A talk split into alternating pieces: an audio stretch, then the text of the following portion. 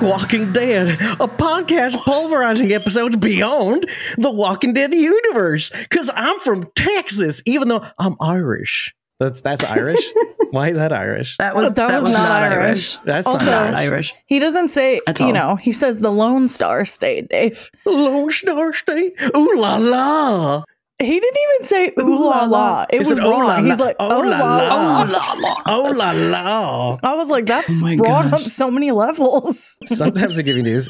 Sometimes we pop your stitches, but most times we go deep into your wounds and make you laugh and then pop your stitches. And it's a cycle that keeps repeating. I'm your host, David Cameo, and I'm joined by Cosmom Zero and I, Rachel Bird, Sharon D, aka Blazy Gardner, and Bridget, kodishify.com slash Punky Brewster. That's P U N K Y B R U Y S E T R and Survivors Tier member Takira. You can reach at kodishify.com slash Connie Dixon, the number four L Y F E. That's Connie Dixon for life. And we're here to talk about the second episode of The Walking Dead Daryl Dixon, titled Alouette.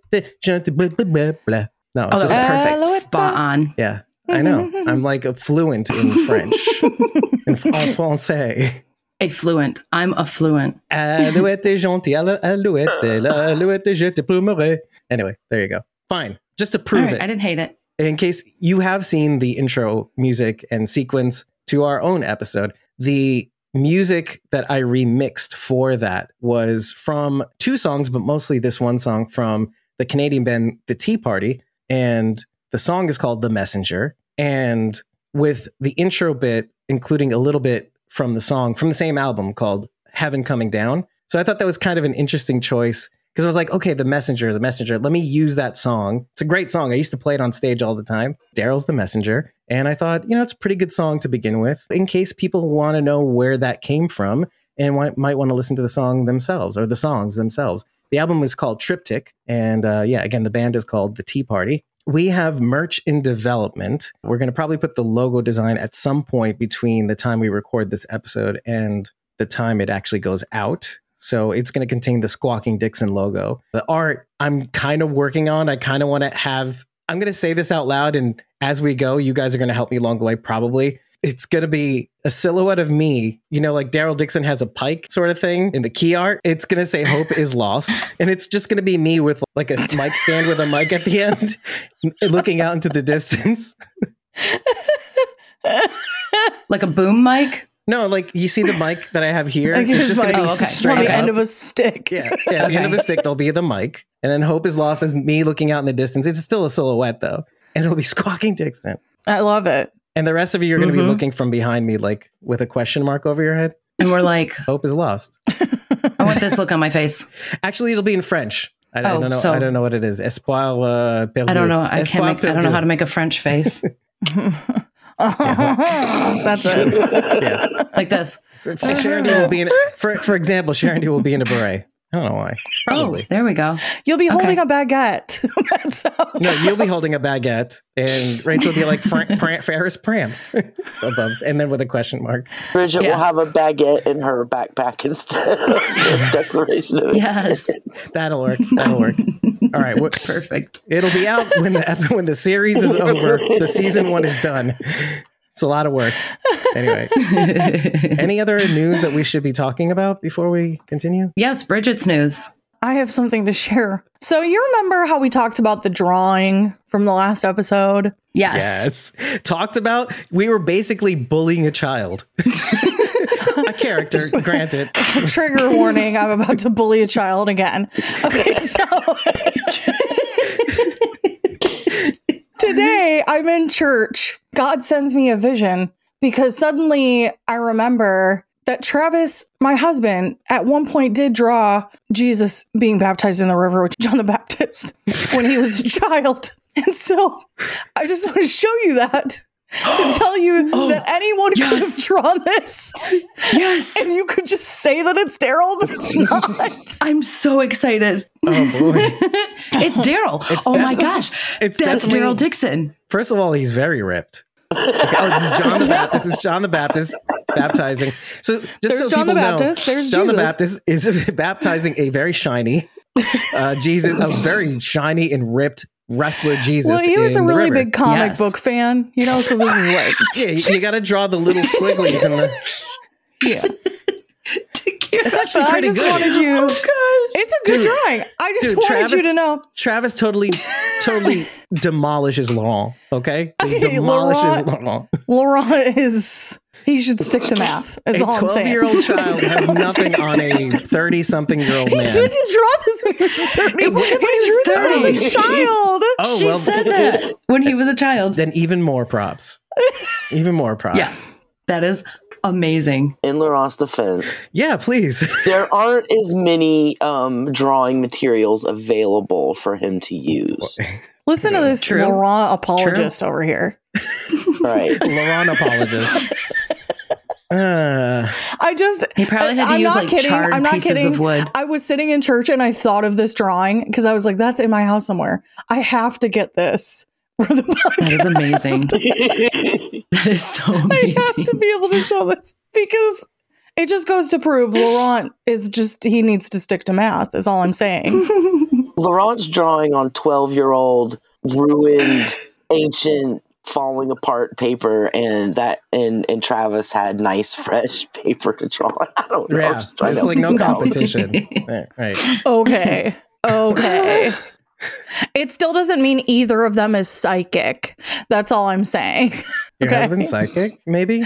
No, maybe. How did he know that Daryl Dixon would have his own show? How Travis foretold the coming of the Daryl Dixon show. right? He knew then. at twelve or whatever that whatever that I was? don't know when he drew this. He probably wasn't even 12 yet. That's the Laurent baptizing Daryl. That's Yep.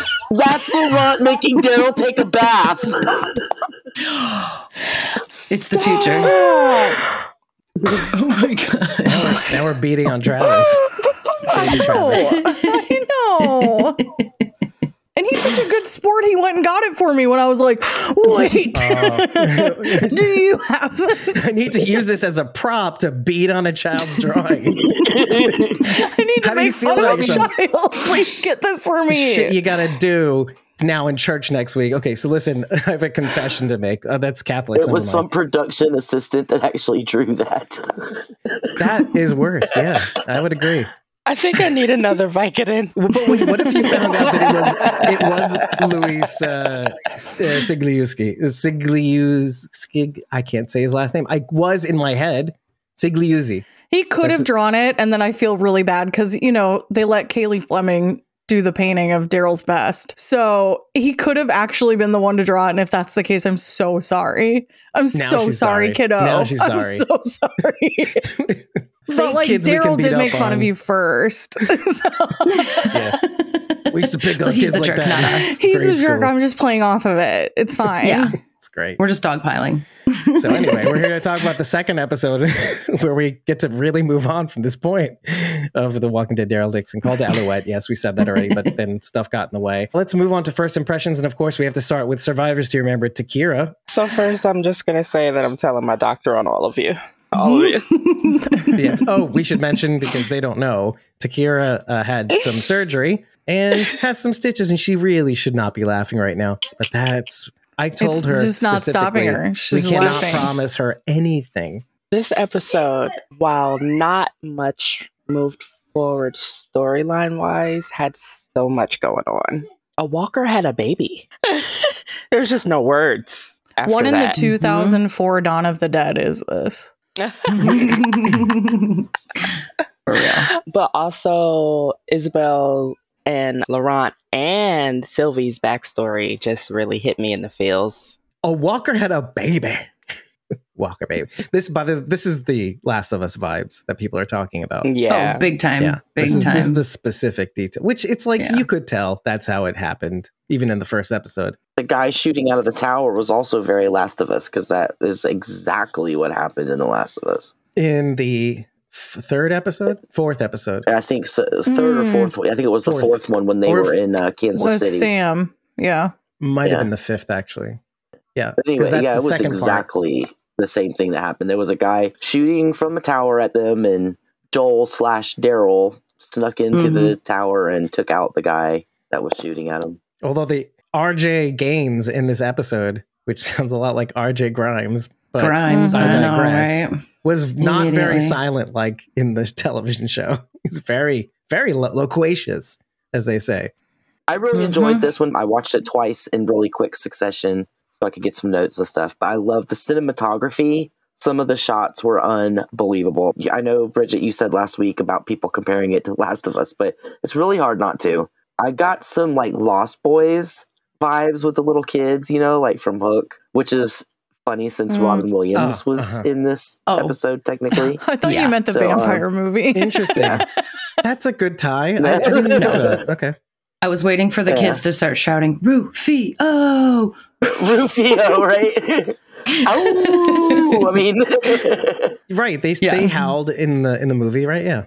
I'm even liking Daryl, believe it or not. So he's funny. Like drinking the soup, just picking up the soup bowl and drinking it. That was so funny. And it's not even enough that he did that. It's like, oh, it's good soup. yeah. Yeah. I thought he said something else at first. I thought he said, "Oh, Good that's some good shit." Oh. Yeah. Oh. me too.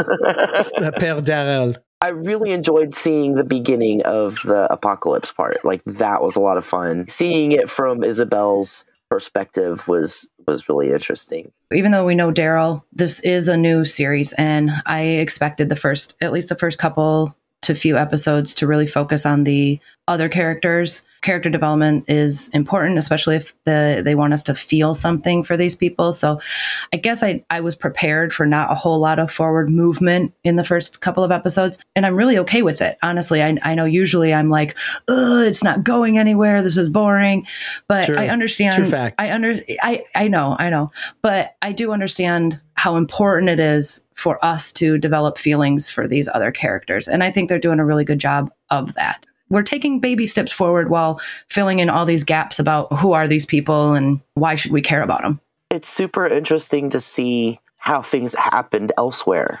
Things Yeah. happened in other parts of the US, but it's very interesting to see how it developed in in France, you know, in Paris. Maybe that's why while it's not moving forward super fast, is interesting enough to us to keep us interested in it. I was wondering while we were watching the fall of France, where did that fall in relation to what was happening in, in the United States? Is this a few months later? Is this before the US? Is this happening at the same time? I just wonder because, like, you would think if it were a significant of time afterwards, France would have been like reporting on it, right? While they still had the the power of media. People are eating each other in America. They're so crazy. Like, what did they run out of potatoes or something? Potato. Obviously, or corn. obviously I guess. Isabel didn't know what was going on.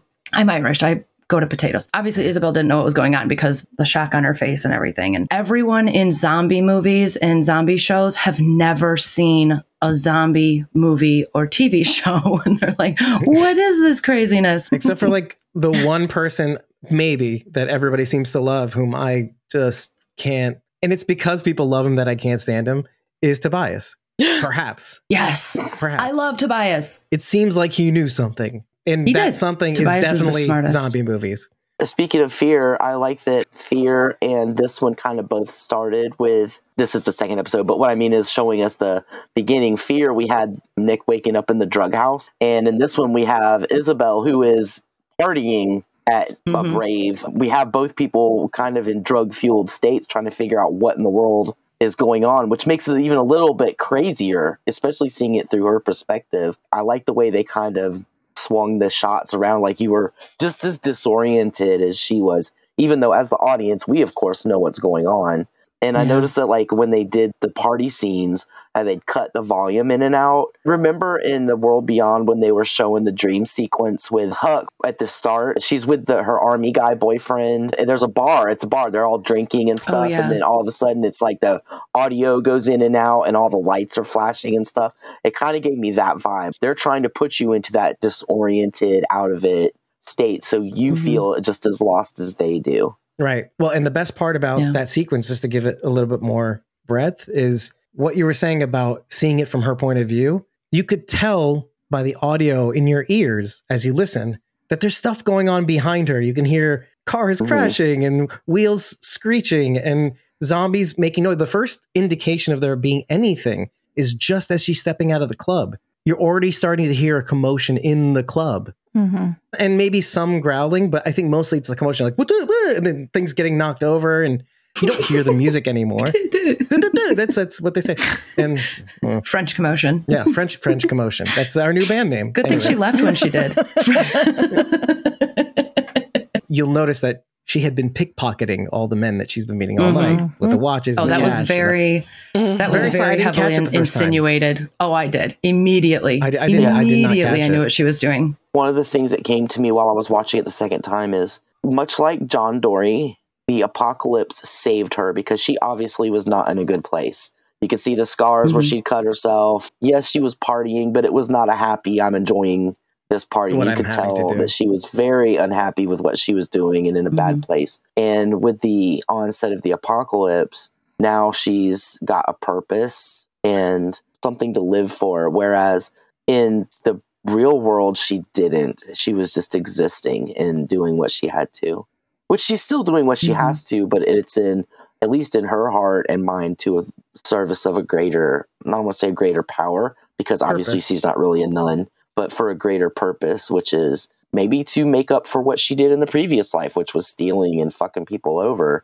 And now she has a chance to make that up.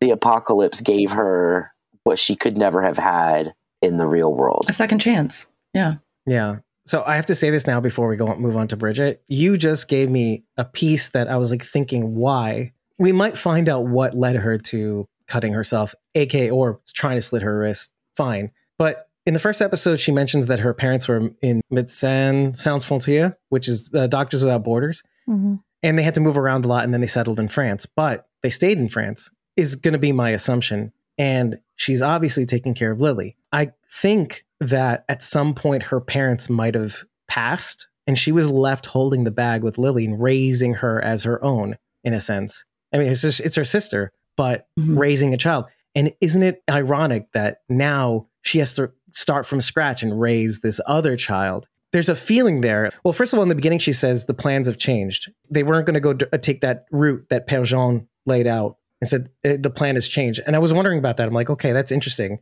And her plans must have changed as well. With her parents, let's. I'm going to go on the assumption until it's been revealed later on that her parents died and that she had to take care of Lily. But then now, then now again, she has to take care of this other this other child, her child, and raise him up. And Daryl, his purpose was to get home. But of course, along the way, he's meeting all these people and he can't pretend like they don't exist or shove them aside to get what he wants in order to move on. His plans have changed too. And she says to Laurent, "You- You're special. Adults lie to you and they get away with it. But Isabel also never wanted to be special. I don't think she ever wanted to be have to be Lily's parent. And now she definitely didn't want to have to be Laurent's parent as well. I don't think she ever, just like Daryl in a sense, never got a chance to be a kid. And so she couldn't help but act out later on in life, going to parties and stealing to maybe have to make ends meet, let's say, and then having to raise Lily. And then now again, she's having to sacrifice herself for this other child. So it's a very interesting thing I'm just noticing right now uh, because you said it. As far as her having to make ends meet, that was a really fucking nice apartment for someone who's just trying to make ends meet. I, I imagine that she felt like she had to keep it up Mhm. too. And not in the middle of Paris, but it seemed a little bit outside of Paris or like outside the city center. Bridget, what did you think of this episode? See, I told we I knew we'd get to it. One eternity later. That'll be in the video. I thought it was a great follow up episode to the first one. I think sometimes we can kind of slow down on the second one and and not keep up the story as much. So, yes, we didn't get a ton of forward movement, but a lot was unveiled in this episode. And so I think that makes you feel like the story's moving forward even though they haven't really moved forward that much. That's basically the show. Not a lot of things happen to our actual characters and physical movement, but Mhm. a lot happens behind the scenes. A lot of factoids that we should probably not bring up if we want Rachel Rachel to make it to work on time. And but I'm really kind of going to go off what I said at the end of the last episode, which was this is basically this episode was the reason why I came to the conclusion that the series does give a little bit more breathing room for characters to grow and tell a story in inarguably a short amount of time, probably. And we're the second episode in of six episodes. And even though our characters aren't moving as quickly as they did in Dead City, I still feel like they're telling a story and they're not dawdling, but at the same time, things are happening. Emotions are developing. People's personalities are being revealed. You know, we don't have to th- reveal everything at once. And Dead City did a good job of that too, even through all the chaos. But I feel like I'm a little bit more calm and less panicked and, and less anxious about what other devastating thing is going to be revealed in the next episode. So I like that very much about the series. So the interesting thing about the pre-fall is that it does tie into the greater episode as those sequences tend to do, hopefully, is that they give greater context to what's happening in the present, which is why I thought of what what I thought of with regards to Lily and her parents and having to take care of yet another child, you know, having to keep that promise. One of the more interesting takeaways, because it didn't have to be in the scene, but of course it has to be in the scene because it has to tie to the present, is bumping into Amy, Amy in the street, the kid, and Isabel telling her to stay in her apartment to wait for her parents to come back. The end result is all these children, all these tribes' children, that's their story too. They were told to stay in the school until their parents came to pick them up, but they never came to pick them up. And other kids were dropped off in baskets in front of their place over time. Other kids were lost in the woods. And I mentioned this in our Discord while we were watching it. I said that on second watch, when you're taking notes, the scene moves fairly quickly. But when you're taking your time and reading this, I was like getting emotional just thinking about how many of these experiences ha- might have happened in a fictional world. Let's just say that. So I, I don't get too emotional, but tying it back to Aimee, I thought that was just a very interesting thing to put in there to anchor it to the present. I was very upset about being shown Amy. Are you It's trying to thing. just torture us with this little girl that we have absolutely no idea what happened to her? That might be one of the reasons that Isabel doesn't want to go back to, through Paris because she doesn't want to go back and see what she left behind and the people that she left behind. That's what I was Mhm. thinking too. I mean, even if it was just this little kid, I was also thinking, and I don't know if you guys thought the same. Throughout the episode, her name is only mentioned, I think, once, at least as far as I could tell. But the leader of those kids, her name ends up, I end up learning her name is Lou. Like, oh, I'm going to take you back to Lou, he says to the American, Mhm. RJ Gaines, to decide what to do with you, your shit ass. And I was like, oh, but you know what? Like in my head, I said, like, what if this girl Lou was Ame? You know, like in my Mhm. head, I'm like, maybe I don't, I don't know. But do you, do you guys think somewhat the same? No. Why? What reason would she have to change her name? And they're really far away from where they started. Yeah. For sure, for sure. When she said some of the older kids were dropped off and they stayed, she was one of the older kids that was there. Mhm. And so she's like 18 now, maybe. She was six when she was dropped off, so she's 17 or 18. How would Amy have gotten all the way to the school? And, Yeah. and I, it just doesn't make sense. It's a preschool. So preschool age children, at least in the United States, I don't know how it is in other countries, obviously, but three years old is like the earliest that you can attend what's defined as preschool.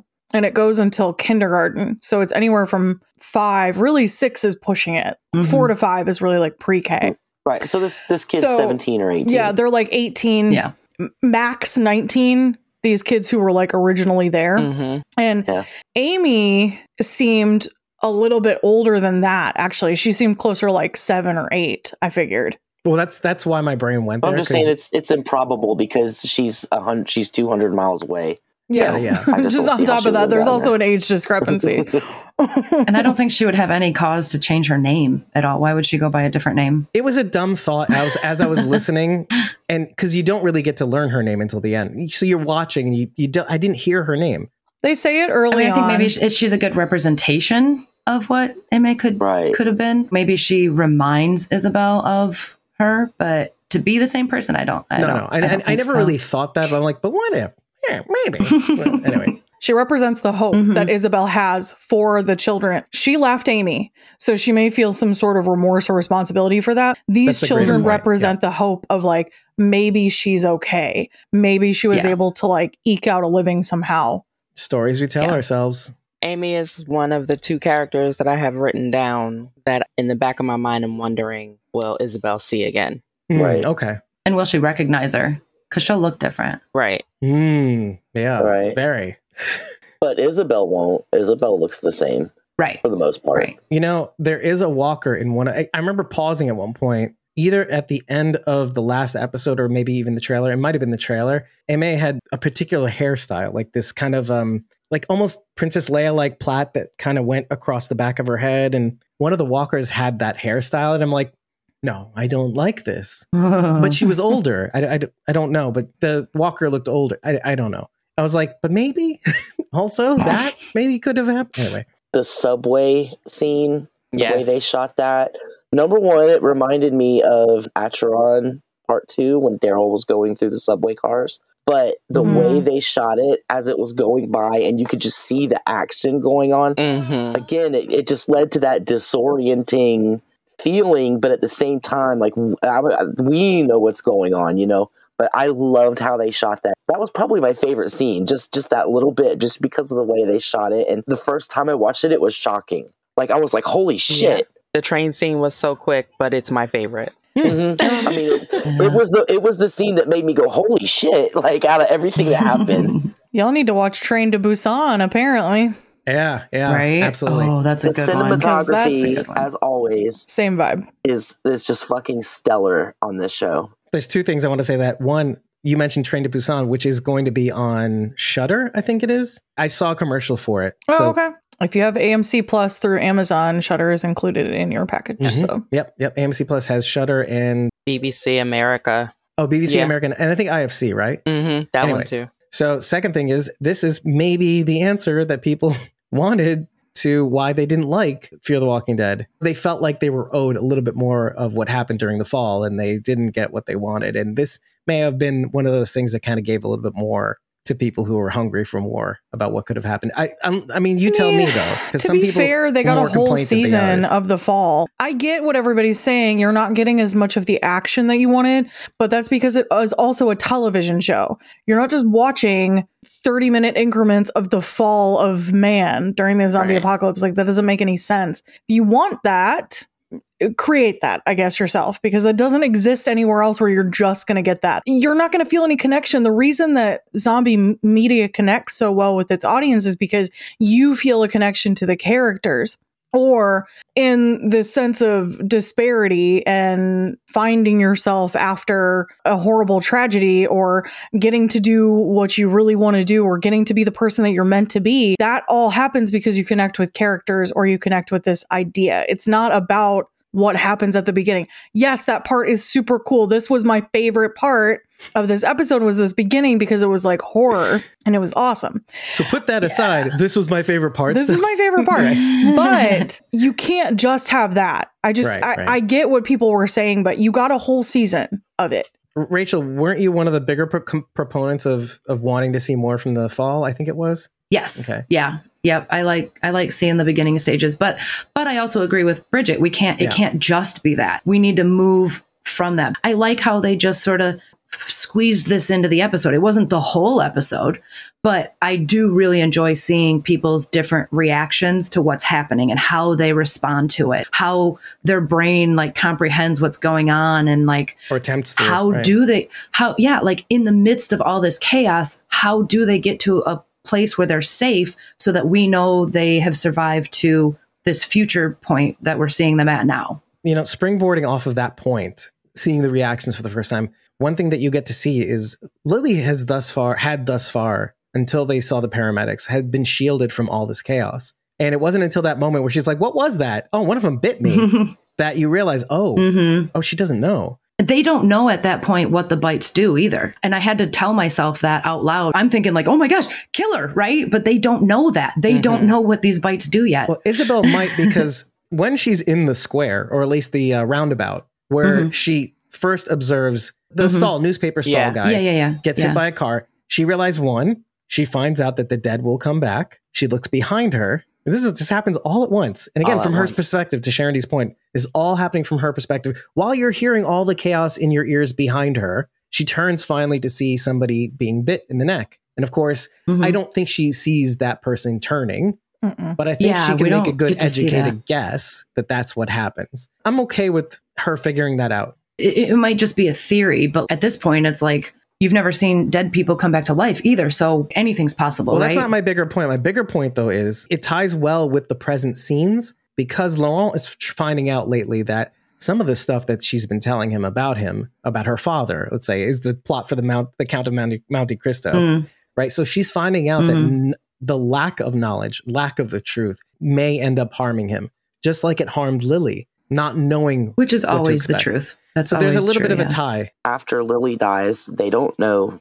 how to put her down. Correct? Oh, yeah. They don't because Right, this is still right. the beginning. What if she is the precursor to Père Jean? What if something happened with Lily and it made them think that they could bring Père Jean back, and that's why they didn't put him down, and that's why they were believing that Mhm. he could keep going. Maybe it's something to do with Laurent. I don't want to say they were able to bring her back or anything like that, but maybe they were able to like stabilize her as a walker or something, you know, and that's using Laurent, and that's why they figured they could do it with Père Jean too. So you're saying they might have kept Walker Lily around a little while, or Père Jean, Right. or Because they don't know yet the headshot is what you have to right right. They don't know that it, hmm you have to stab them in the head or whatever. Because I think they've been pretty secluded too. Like the nuns, I don't think they've had to deal with any any of the dead yet. You right? Because they're still in their in the abbey. Right. Like people just haven't shown up to get their kids and stuff. Like I don't think they've had to deal with it yet. So they would have no idea. So as religious people, maybe they figured that if they kept her, she would get better. Like Hershel thought, having Laurent, maybe Laurent cut his hand and put. I don't know. I mean, I don't know. That would be so far fetched, but maybe they thought that they could stabilize her or bring her back. Maybe something happened to make them think that, Mhm, and okay. so they thought they could do the same with Père Jean. For like a second after Laurent is born, before we see Isabel carrying him away, we do see Père Jean praying. He like holds, you know, the cross up to Lily and he's like praying for her and like I really should have paid attention more, but it sounded like an exorcism, or think- looked like an I'm glad exorcism. I'm glad you said it That would because be I your didn't only want but- But, correlation yeah, that's because what I was thinking. Yeah. If zombies don't exist, like zon- zombie media doesn't exist in this, your only context is like, is this a demon? Because Mhm. what else Yes. would it be? that's to what I was thinking. Yep. A- and then, of course, Père Jean does not pass in these moments because Laurent does learn things from him later on in life. So he's Yes. he sticks around. So my mind for a second thought, oh, what if this is where he gets it, right? But no, he was he was around for a little No. while.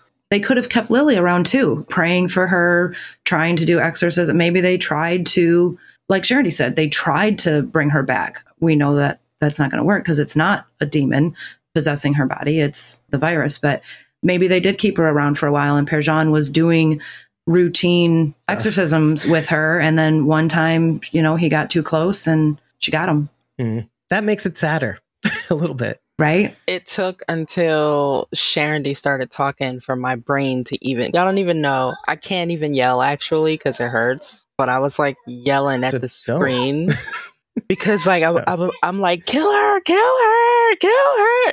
But it's not registering that they don't know. They don't know. They don't understand. And then I'm like, oh my god, how long did they leave her like that? Mm-hmm. Mhm. Mm-hmm. So I like that, Sharon So it's pretty Yeah. good find, which is why they leave Père Jean, and they believe that going off of our last episode, they believe probably that this is more of a mm, spiritual illness of some kind that has to be purged, and that he mm-hmm. it, he somehow let it in, and that's how that happened. Right. No, I think they do believe in the physical stuff too. That you know, you get bit, you turn. I, I think they believe in all. They believe in both things because they obviously have to grow plants, make medicine, all that stuff. They know science exists. Mm-hmm. We're not going to pretend like they don't. But I think they believe that the virus, let's say, we'll call it that, is Yeah. is of a more spiritual nature. Let's say.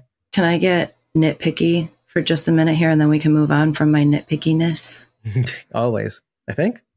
Timeline. We know Lily is roughly seven months pregnant. She gets bit, which we know at the most she has a few days to survive. So Laurent is born before he's full term.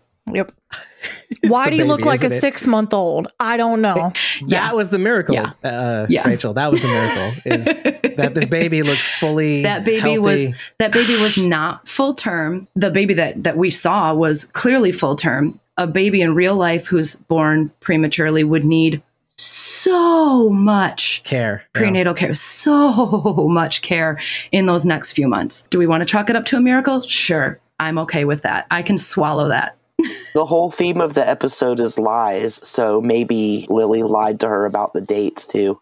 She was very secretive about the father. I was thinking Yeah. maybe she didn't want to say a time period because it was someone that if she said, "Oh, I'm yeah nine, I eight, felt like eight- it was eight months," you know, Isabel's boyfriend. That's what I was thinking. Yeah, too. I, I Maybe. definitely Right. got that impression Right. too. Hence the, yeah. the bigger reason why she wanted to leave him behind. Yeah. Yeah, Or he did. I sorry. would agree with that, except that her physical appearance would also suggest approximately I seven could months. see that too. But if she's been trying to hide it this whole time, Very well, I might add.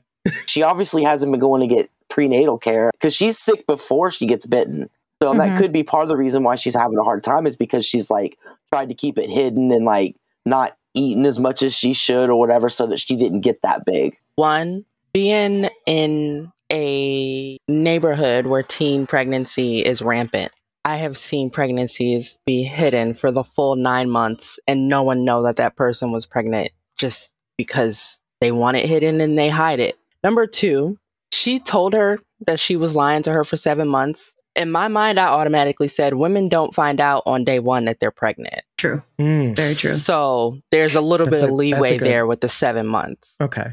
hmm So I was like, I'm thinking Yeah. maybe seven and a half, eight months. I would agree. She could have been closer to eight months. Some of you know, some might not know. I didn't know that I was pregnant with Silas Uh-huh. until I was seven and a half months. Silas is a miracle pregnant. child. Anyway, sorry. I was seven and a half months pregnant before I knew. Oh, you didn't even know until there. and a half months? Yep. Whoa. Wow. I did not know. What a warrior. She's like, I'm sick I mean, all that's the time. What's happening? Yeah. Well, no, I wasn't. That's the thing. Oh, okay. I did not have typical symptoms Yeah. at all. Not at all. You can even hide it from yourself. My cousin is another good example. She also had a hidden pregnancy for many, many months and she delivered without any of us knowing. I'm not putting my cousin name down names. here at all, but she's, you know, she's not a small girl. You know, she's uh-huh. got a little, she's uh, of a healthy size. So it was, I feel like it was a little bit easier maybe for her to Hide it? um, okay. you know, Gotcha. but we did, but we, you know, she would wear very overly baggy clothing. She would Mm-hmm. wear hoodies. She did g- take that extra step to to mask it. So, I mean, I'm not saying it's impossible, but I still stand firm that Laurent was premature. Oh, yeah. I, I don't believe he was full term. you can even go further than that. The- baby that is delivered is teeny Oh. ish, No, that was very normal, very normal size. but she carries him from the delivery room into the Hall of Saints. And it's a Yeah. different baby altogether, for sure. Yes, yes, it is. Well, you know, kids kids grow faster in the apocalypse, right? I mean, There's our This answer is true. the We timeline know that too. We know that he went, that's true. He went from he went from newborn to seven months in like six steps. just down the other wall, just yeah. yeah. Hence he's the growing in her arms. Yeah, he's just growing bigger. And by the time she got to the far end of the hall, he was three years old already. Law has progeria. What- Yeah. Robin Williams all over again. What was that movie Yeah, again? big. Jack. Or Jack, I mean, um, Jack. Jack. Yeah. Jack. Anyway, so this is gonna be a Robin Big. Williams thing episode. Anyway, Robin big, Williams Tom again. Hanks. I know. I had a friend who got married right out of high school. Nothing insidious about it. She found the person she wanted to be with, boom, and got pregnant right away. So I was in college first year, visiting her in the hospital for an illness and stuff like that. But she later on she got pregnant, so I'm visiting her in the hospital again. She up to the moment she gave birth was skinny as not skinny as a rail, not sickly skinny, but she was losing weight during her pregnancy. And you could barely Hmm. tell that she was pregnant in the ninth month up until Wow. the time she gave birth. She looked amazing. And until then, I'd never seen, even after that, I'd never seen anything like that ever again. Now, there are Hmm. hormones that are produced in pregnancy that will maintain a woman's body weight because those hormones are designed to dump most of the nutrients out, usually into the Oh, Dave. umbilical cord. Tell us all about the woman anatomy, please. I was going to name the chemical, but it escapes me right now. The the hormone that allows you to do that. But it's interesting because people will take that hormone to lose weight. So it's it makes sense, and maybe something was happening with her that made her look up until the Yeah, point that yeah. we even saw the glimmer of it that she was pregnant. Look, number one, her sister is obviously living a drug fueled party girl lifestyle. And so her sister is not going to be particularly noticeable of things like that. She's coked up all the time. She's not really paying attention. Yeah. Number two, who's saying that her sister was not in on that party lifestyle with her? She could have been out there Fair. doing drugs and partying and all that stuff. Sure. And that is also why she Yep. could have been sick and had the baby early. And Mhm. also why it wouldn't be noticeable because she's been out partying. I had hyperemesis gravidarum. I don't know if I'm pronouncing it right, but I had that with all four of my pregnancies and lost a good 25 to 30 pounds before gaining any weight. You vomit for nine months and can't keep food down and have to get um, IVs and you're high risk for the whole time. It's considered extreme Mhm. morning sickness. Yeah. Oh wow! Mhm. So you can't keep anything down. You're losing fluids because of the vomiting. Oof. oh, Wow. yikes. For like seven months, people didn't know I was pregnant either. Oof. Yeah. Wow. Can I just say that yours truly had PTSD flashbacks from Party Girl, Isabel? Ooh. yours truly. I was not a thief. but During that time, did you ever say sorry, boys? no, that came later in life. Sorry, girls. Yeah, I did- I did say sorry, girls. I did say sorry, girls. Did you notice the Toulouse-Lautrec poster on the side of the newsstand where the guy had crashed when she came out of the subway and the guy was crashed into the newsstand or whatever? Toulouse-Lautrec was No, I a didn't. famous painter in the early 1800s. He did the posters for like the Moulin Rouge. Very noticeable, recognizable work. Oh. Illustrator, right? Isn't he? Or was he a painter? Yeah, illustrator. He was a painter, That's what I thought, illustrator, okay. artist. He did all kinds of stuff. Yeah. He broke his legs when he was young. Both he broke one at 13 and one at 14. And because of this disease he had, which the name I cannot remember, it's called the Toulouse-Lautrec syndrome, if you want to look it up. But um, it basically made it so that his legs didn't heal properly and they never grew after that. So he had Oh, wow. child 14 15 year old size legs but the rest of his body grew proportionately to his to his age and it made him Wow. walk funny so i'm thinking like maybe he kind of walks like a walker you know because he didn't have the right size legs or anything But anyway Oh, it was just an interesting little detail on the side of the newsstand Carrying the baby into the Hall of the Saints, let's say, she happens to find Saint Laurent, which is Saint Lawrence. Saint Lawrence existed in 2025 AD and 2058 AD. He was one of the seven deacons of Rome under Pope Sixtus II, who was martyred in the name, of Christianity. His parents happened to be martyrs as well. So that theme tracks a little bit too, in a, in a weird way. Emperor Valerian, haha, Sharon D, haha, not Valerian, but Valerian, uh, issued, issued an edict that all bishop, priests, and deacons should immediately be put to death so the Richard, riches would be confiscated by the imperial treasury. Saint Laurent was the treasurer for the church,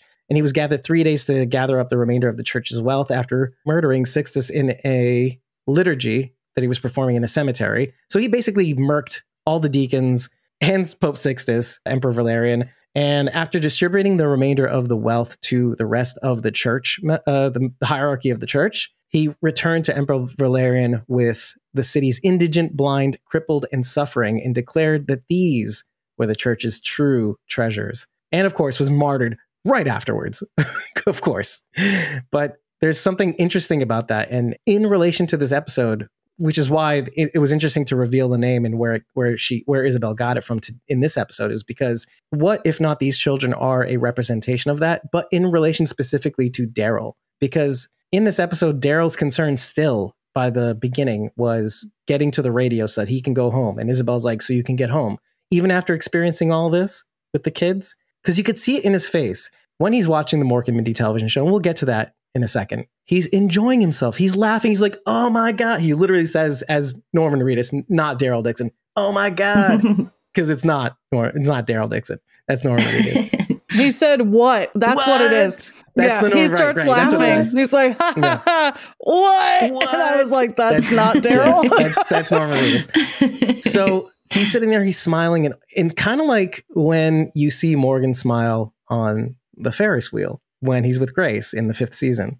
That smile all of a sudden relaxes and actually gets. Did I say carousel? Did I not say carousel? Or Ferris Fer- Said. Ferris wheel. okay, listen, we're gonna nitpick on this. That's a, Ferris re- prance. that's a regional thing. That's a regional. Wait, no, the Ferris wheel is the big Same one, right? Ferris Ferris wheel Oh, goes yeah, this way. yeah, That's, a, that's a regional thing. It's a merry-go-round. We used to go merry-go-round. That's right. You're right. That's what we used to call it. Anyway, so moving along, it's the same effect. Daryl is having so much fun with these kids. He's enjoying himself. So then he realizes, oh, I'm getting stuck here with in this journey. I'm losing sight of the prize. I was wondering myself why his face relaxes. Because you know that's the case because in the bed with I- Isabel, which wink, wink, wink. I'm just kidding. Um, he goes, Well, She I goes mean, so she's can get- not a nun, so it's all he's got to do is throw a fish at her, and it's all over with. it's over. the game is afoot. Well, we don't know. We're- we don't know Well- what vow she made after yeah, I she feel like there. she is a nun. You- she she put I her feel like fingers behind her too, back yeah. just because she just crossed her fingers. Like, I'm a nun damn now. Anyway, so Teach a nun to fish. And no, I'm teach a nun to le poisson. And anyway, he's concerned because he wants to get to the radio. So she can go back home. And she goes, he goes, yeah. What el- what else is there? I'm gonna lie to everybody. All Why these did she about- sound like an angry girlfriend at that point? Though? I was like, you need to calm down. You don't even know this dude. Like, why are you so upset? What so you can go back home? It was like, what so you can talk to your friends? Right. Calm down. so there's a whole swirl of things that led me to the idea that she was the one that maybe had to raise Lily, and again now has to raise Laurent. And her partying is obviously her acting out, and her being maybe even resentful for having to do so for so long. And then the apocalypse happens, and all of a sudden she's released from that. She's released from that in a sense too. For all these responsibilities, she's released from it. But now she's not released from it. She has to take care of Laurent. So in a way, when she sees Daryl going, how is it that you can ignore these responsibilities or these feelings of being in some way spiritually responsible for these children after being with them and, and feeding you? And I don't think that look was about the kids. I didn't know what it was at first. That look then- is about Merle. Yeah, That's about so, okay. remembering. That's like that overwhelming sadness that overcomes you when you remember the things that you've been through, the people that you've lost, and you're still losing people because you can't get back home. Mhm. And that's all you want. maybe right Because you've got family now again. After all those years of feeling like you were never going to find family again, you did find family. You have another brother. which is why he doubles down. I'm so glad he's mentioned Merle so many times in this. It's in that episode 10C episode where he meets Leah and he says his brother, but he's not talking about Merle. He's talking about Rick. yeah. Yeah. While I Me did too. love, I love that, that. it did make me sad that For we just Merle, like yeah. brush past Merle. I That was my like that we brought this too. back. He's been thinking on on Merle and that relationship and what he went through as a child. Yeah. and remembering Merle made it easier for him to comfort the boy Moof, who lost his brother, the boy whose brother was the walker in the pit. And right after he took Mhm. care of that, he went and patted that kid on the shoulder, and and then also made it easier for him to comfort Laurent. Great, yeah, he just met these kids, but he considered him his friends and probably his brothers because he's never been around other kids. I wanted to go back a little bit to Isabel's attitude with Daryl and the decisions that he's trying to make. And then she's like, well, she's kind of coming at him like basically he doesn't know what to do with a kid. I know she asked, does he have kids? And he says no, but I really wanted him to say yes in that moment because, bruh, you have had kids Uh, yeah. for years now. They might not be your, I was gonna your kids, but they're thing. your kids. And he literally Yeah. called them his kids in the later episodes of season 11. That bugged me a little bit for some reason. Sharondy touched on one more thing that I kind of wrote down is just when he took out the boy's brother in the pit. I wrote he might as well had had, had said sorry brother right before he shot him. Mhm. Oh. That was the Yeah. feeling that I got in that scene. And that pat. on- Yeah. Yeah. Well, Lou Lou is the one who shot him though. Oh, no, thought- No, it Lou was shot it was Daryl. no, No, Daryl did. She was Yeah, and then. Lou never He- Lou never released. She She, never never released? released the arrow. He Mm. had a Uh-uh. crossbow all of a sudden?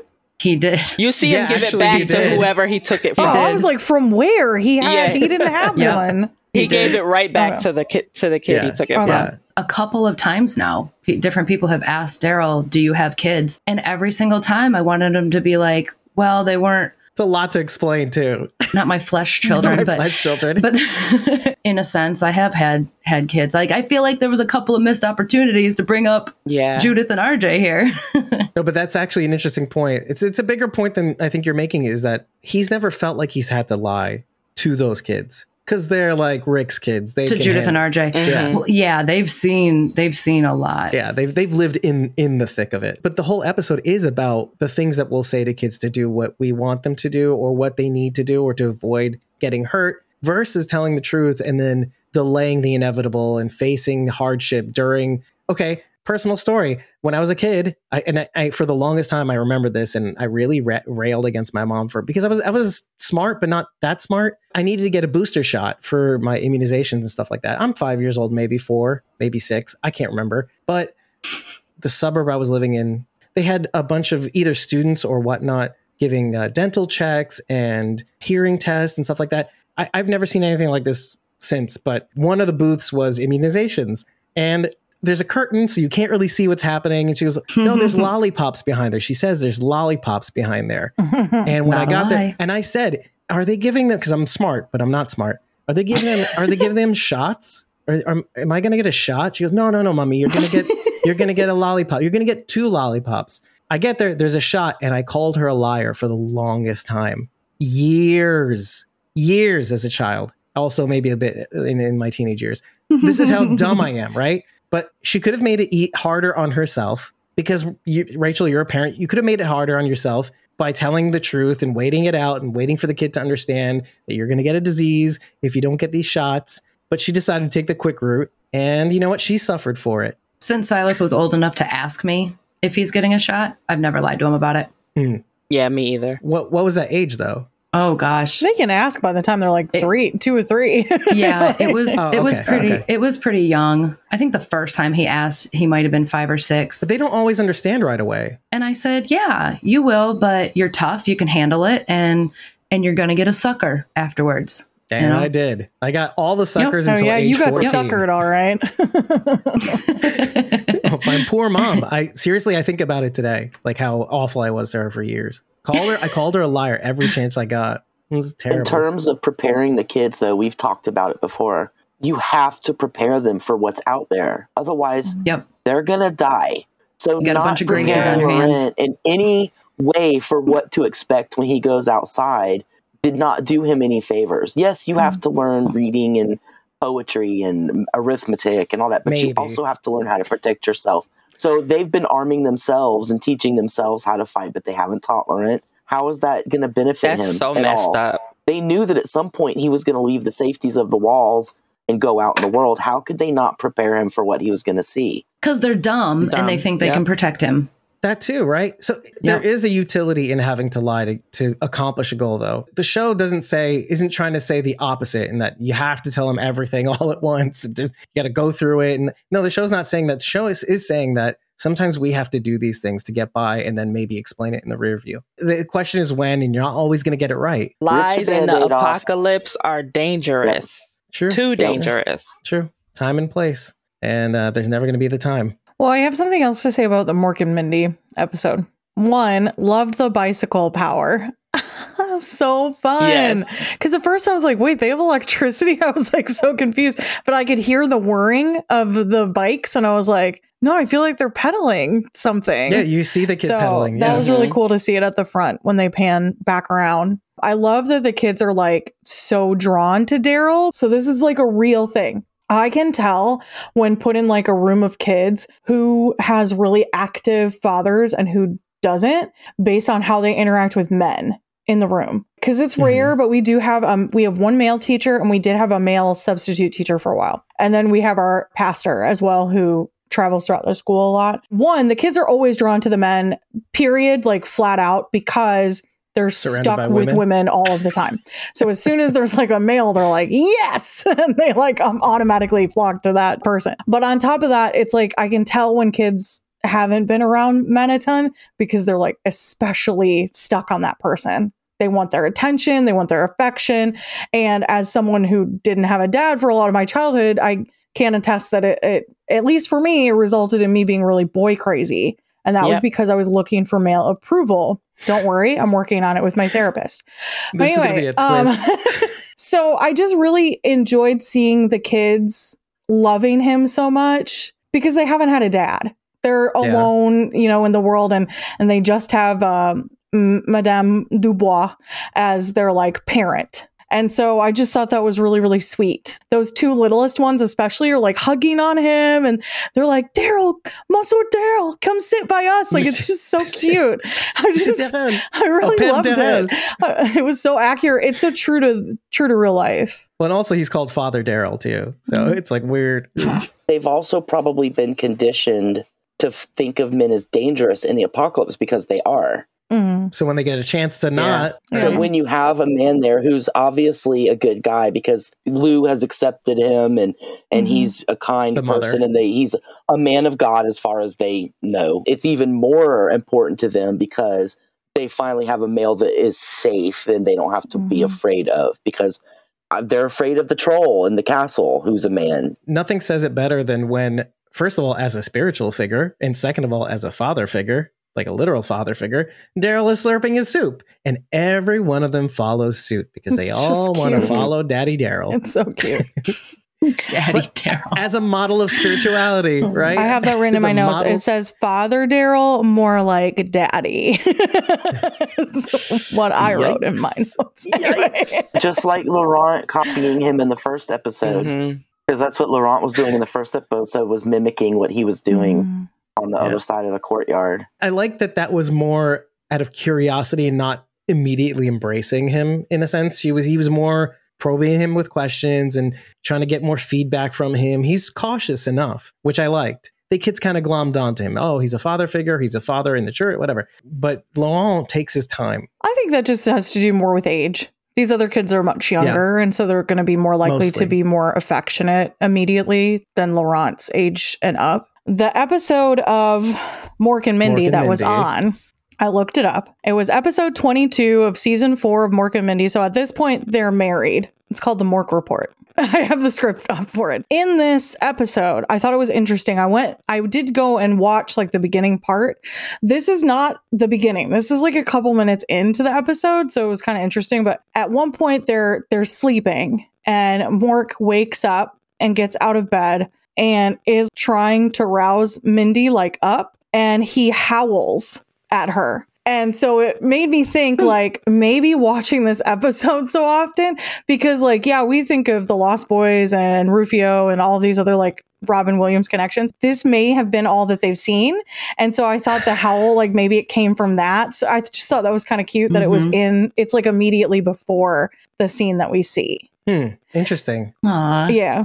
Just on the whole, Mork and Mindy is very apropos to the story because Mork is someone from another world Fish out of water. comes to Boulder, Colorado, and uh, meets a woman, Mindy Isabel, and she helps guide him through the pitfalls and, and stuff of Earth while he continues to be very much himself because Mork, Right. Mork is Mork. Right. I Mhm. don't I don't think they're gonna have as many fun adventures as Mork and Mindy did, but also he's he's always calling back to his home planet, so that's also what Daryl's trying to do. It's it's also very interesting because the first season was supposed to be all about him adapting to mostly American culture and it not quite working out.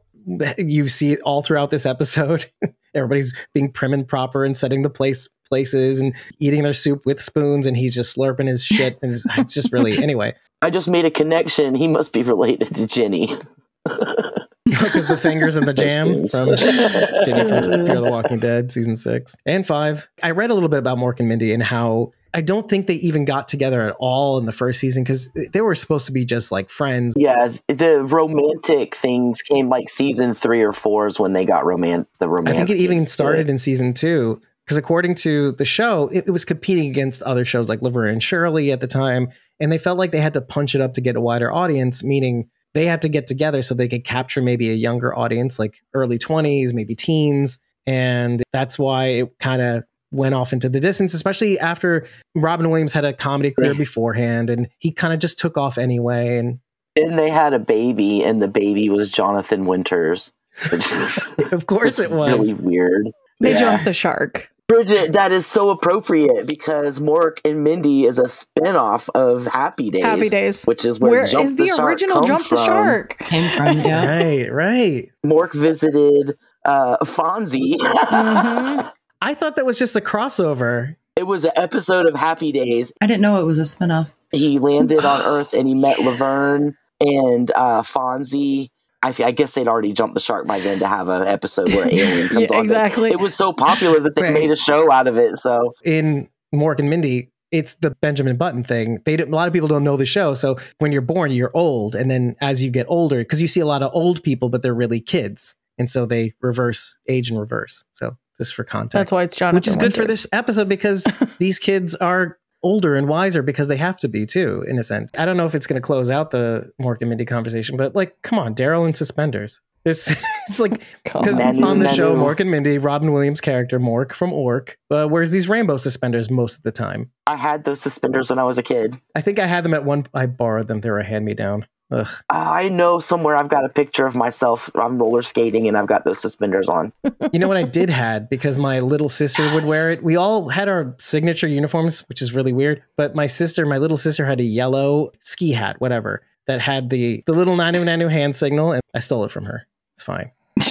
I did. If I were in this situation, I would have had the same reaction to seeing Mork and Mindy. Like I, I didn't watch it when it aired, obviously, but you know, I Right. caught reruns. I, I, Me too. I absolutely have Obviously. seen Mork. Shut up, Rachel. Yet another reason why the kids kind of glom onto him because he is strange and talks funny and does funny things to them from their point of view. So they're used to it. yeah, but I'm also sure that seems like to a really Mork moment where he's slurping the soup. Slurping the soup. Yeah. Like, oh, it's so funny. He doesn't know how to eat right. They're all thinking that's so Mork. they just think Yeah. about it in your head. It's like, but for us, Uh-huh. it's so different. Is that the only episode they have? Is that like just Yeah. one I episode? felt like the they I just think so. one, Because they were like quoting it. But we did that as kids, didn't we? Though with a lot of things, we'd watch Yeah. this movie over. I watched The Goonies. I stopped counting after the hundredth time with all of my siblings, and it was a version of it that was recorded from television. Not It was- the. we oh, had you- two versions. I was going to say, which ending did you have, Dave? Well, and there were whole scenes missing from the middle of it that we got later on because, of course, we bought it later on in life because it was the thing we loved the most. But we would still do it over and over again. Yo, this was like 2008. There were DVD players and DVDs. Go out and get a collection. what is it with the VHS? Listen, I eventually did. But There, VHS is way The harder to kids, though. find in The kids. 2008 than some DVD players. RJ was hoarding all of them up in his castle. this is the only one they could get their hands on. he was like, Mork and Mindy, he- screw it. And he just left it. That's why they have it. useless. Yeah, this is this is the I hated this show. I'm RJ Gaines. By the way, when I thought the episode was called Old Fears, Mhm. and the, the whole point of that story was Mork decides to disguise himself as an old person to comfort Mindy's grandmother, Cora, because she had just lost a friend. Hmm. And he tries to comfort her, and they're getting really close. But the whole point of that is that he lies to Cora in order to comfort her. Hmm. And I thought that was an interesting kind of reflection of the, of what's going on here too. Well, I will say the beginning of this episode that we do see does have to do with lying to protect someone's feelings because Mindy is given a dress by Mork that he falls off a truck essentially because he finds it a man on the side of the road in a truck that had broken down. And then he goes on to say that the guy kind of looked like Mindy. it's really weird. Anyway, it, was, it was really weird. Anyway, he ends up buying this dress and she clearly does not like it, like based on her facial expressions and the way that she's responding. I couldn't tell. I didn't like rewatch, rewatch this portion of it, but from what it said, it was like Roy Rogers would be jealous of it. So it seemed like it was like really like, Mhm. uh, I think it was kind of like almost like a patent Country Western. a patent leather, but it was like brown, you know, like a tan patent leather uh-huh. dress, and it had like a bright weird like ruffle on one side, and like it was really interesting. And he's like, "You look so good. I gotta take you out. We gotta go out for dinner." And she's like, "I don't have shoes that go with this. I can't. I can't wear this." Was- and he's like. Funny you would say that. I bought a pair of shoes from a man named Bubba, and like he like he has these like matching shoes that go with it. But anyway, she's trying to protect his feelings. She really hates it. Like very clearly does not want to wear it. So that did still apply. Lies. Yeah. There you go. All these lies that have to be told to Mork because he doesn't understand. Her grandmother Cora was like the Sophia prototype. I was going to talk about the prayer at the table, Daryl's Daryl's, prayer, okay. where they ask him to pray. Appropriate. Which one? I laughed hysterically because he had already started eating. so it's like Just, just. Yes. beforehand. Yes, Yeah. he's like so. He's just like, oh, okay. He like wipes his hand on his shirt, like, okay. Classic Daryl. Yeah, he's like, oh, okay, yeah, we're saying grace now, and um, and I love that they ask him to pray, and he's like, like saying grace, and I he could have he been should have like licked his fingers first, though. No, he Anyway, sorry. did, Go he did, He did. he did. he Okay, did. He okay. licks his He hand and wipes it anyway. Good, you got that. Yeah, I love that he he could have said no. He could have turned this Mm-hmm. Mhm. down. He could have not done it, but instead, because the kids were asking, and I'm sure he feels some sort of obligation because Isabel has lied about who he is to them, but he didn't have to. And I love that he does, and he just speaks from the heart. It's really endearing, and from a Christian perspective, it it was like a sweet prayer. It was an honest prayer, And that's what God wants out of us, like when we talk to him. And he doesn't want you to like lie to him, or you could just recite like a prayer that you know, which is fine. And and you do that in times of like, I don't really know what to say, so I'm just I'm gonna say this, or like this is a prayer that I ha- know off the top of my head, so I'm just gonna say it. But speaking from the heart, having those like honest conversations with God, that's a real thing. And I just I loved how heartfelt this was. It was very moving. Moving as a person, but then deeper for me because of my background as well. I 100% expected him to do like good food, good eats, good God, good God, let's eat. That is, I expected him 100% to say Yeah, something like yeah. that. Yeah. I should say this. He, he would. I, I just imagine him beforehand, just going, "Let's join hands." First of all, he's like very solemn. Rub a dub dub. Thanks for the grub. Thanks for the grub. Thanks for the grub. amen. And the amen. The amen is important. I wouldn't have been mad like, about first that either. like, that would have been serious. fine. That would have been fine too. So there's two things I can springboard off of to touch on. I wanted to go back just for a second to the Mork and Mindy watching it over and over again. In Judaism, there's a there's a concept called uh, I forget what it's called, but it's that God prefers the thing that we do most often to be first, at least in terms of the order of how we do things. And you would think because we're you know in modern times we think oh the special thing is probably the thing we should do first before the thing we normally do. The once in a lifetime holidays and stuff like that. No where we get this directly from is that the sabbath if there's a holiday that falls on the sabbath we do the sabbath things above the holiday thing. So like just this weekend we had rosh hashanah jewish new year's. It's 5784 by the way. And uh, so we do the Shabbos prayers primarily. The services are geared around the Sabbath. And then we sneak in some of the Rosh Hashanah stuff. The only exception to this rule is next week we'll have Yom Kippur. If, if it fell on a Sabbath, we would have to fast. That's the only exception. Now, so when you go back to Mork and Mindy and you watch it over, that's that in a sense is a weird kind of way of saying that's your prayer. That's your regular service. There's a specialness to the recurrence and the repetition of something. But then you go to what you were saying about things from the heart. Isaiah's prayer. She Oh, Lou yeah. says she reads Isaiah's prayer to Madame Dubois to to get better. The interesting thing about what you just said was that, and this happens also with Hannah and Samuel, like when Hannah is praying to get pregnant Hmm. with the, the prophet Samuel, she prays in silence. And it's noticeable because we don't pray in silence. It's not something that we do, but Mhm. she does it anyway. So Hizkiyahu, uh, Hezekiah in English, but Hizkiyahu, he's he's also a very important figure in prophets. He falls deathly ill, and the prophet um, Isaiah, Yeshayahu in Hebrew, he says first, he says, "Get your house in order." That's where we get the phrase from. You are going to die. Get your house in order because you're going to die and you're not going to live. He says this: you're not. You're going to die and you're not going to live. So treat it as though it's happening.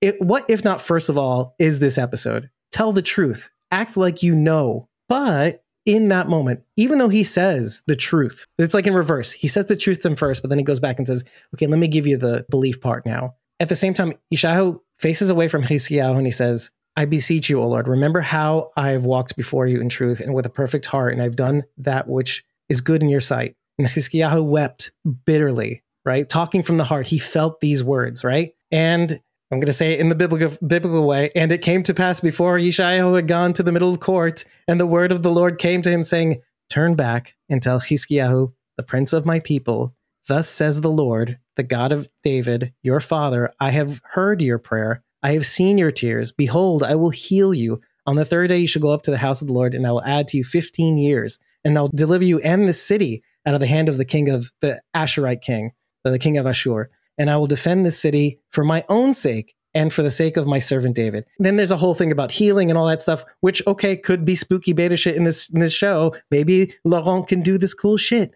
But the whole point of this is he does this whole tra- time travel thing to prove to Hizkiyahu that he can actually heal him because Yeshayahu just told him that he was gonna die, and so like now now I need proof that you talked to God and said I was gonna live now. So it's just interesting what you're saying about talking from the heart, how that has the ability to move people and set the stage for what's to come and could change things too. Because Daryl, it follows that when he says his prayer with the kids, then he's with Mork and Mindy and they're all on him and he's happy. You can see him. He's like, no way. And Norman Reedus. but then he gets to the bed and then he remembers, you know, act as if you're going to die. What do you want to do before you die? You want to go home. You want to be with your family. And then Isabel reminds him, family is who you're with. And he knows this because how did Rick become his brother? Even though he had a brother or has at, at the time he had a brother. and he chose Rick to be his brother. I feel like he started to remember while he was still watching Mork and Mindy instead of like once he got away from it. Yeah, yeah, exactly. But It kind- like these things were happening all at once. All- and yeah. remembered. Yeah, it's Mhm. interesting. We have a rowdy bunch of analysts on our hands He was also thinking about the poor donkey and reminding him of buttons. Aw. from the, the the horse from The Walking Dead, Rick's horse from the fir- Oh. first episode. no, was it? Buttons is the one he was catching with Aaron. Buttons is the one he was going with Eric after with Aaron. Right, Yeah. right. Got Yeah. eaten in the Uh, corral. I am so, so happy that things turned out the way that they did. I was so nervous, as we know. We've seen it time and time again where our characters show up someplace and then the place just gets demolished. We've seen it already. So when they showed up and met all of these children, like I immediately was like, no. I was the children. so I was so happy. No. I like Not Fear the Walking Dead again. This is a Padre situation, isn't it? All these children, no parents. I did write that down a little bit though. I didn't write it in my notes, but I remember thinking Sharon D won't hate this. Because they didn't I wrote- die. They Yeah. actually left with the same number theoretically. They lost one Yeah. person, but they brought someone back who had Back, been missing. yeah. Mhm. So Mhm. technically, it's exactly the same. Status we quo. replaced one kid with another. Madame Dubois died. We can assume from natural causes, Yeah. right? Nobody, nobody came in and killed her, you know, viciously. This was not our fault. No, no. we didn't cause this. So I was, oh, I was so happy. But the second I found out this was like a community of children, I'm like, oh no, no, no, no, no, no, please no. I wrote we're gonna, we're gonna fuck this up. I wrote, Hey writers and producers, Not do now. not kill these kids. right? Uh, Oh, we'll just we'll just forget they ever existed and never hear about them again. Oh yeah, like in season. they're season- they're with the season five uh, Fear Yeah. Kids. Oh, yeah, in they're with the Hack- they're with the. Cackleberry Kids. right. They're in the Yeah. caverns or the catacombs. Let's adapt it. Do you want to know what Madame Dubois was dying from?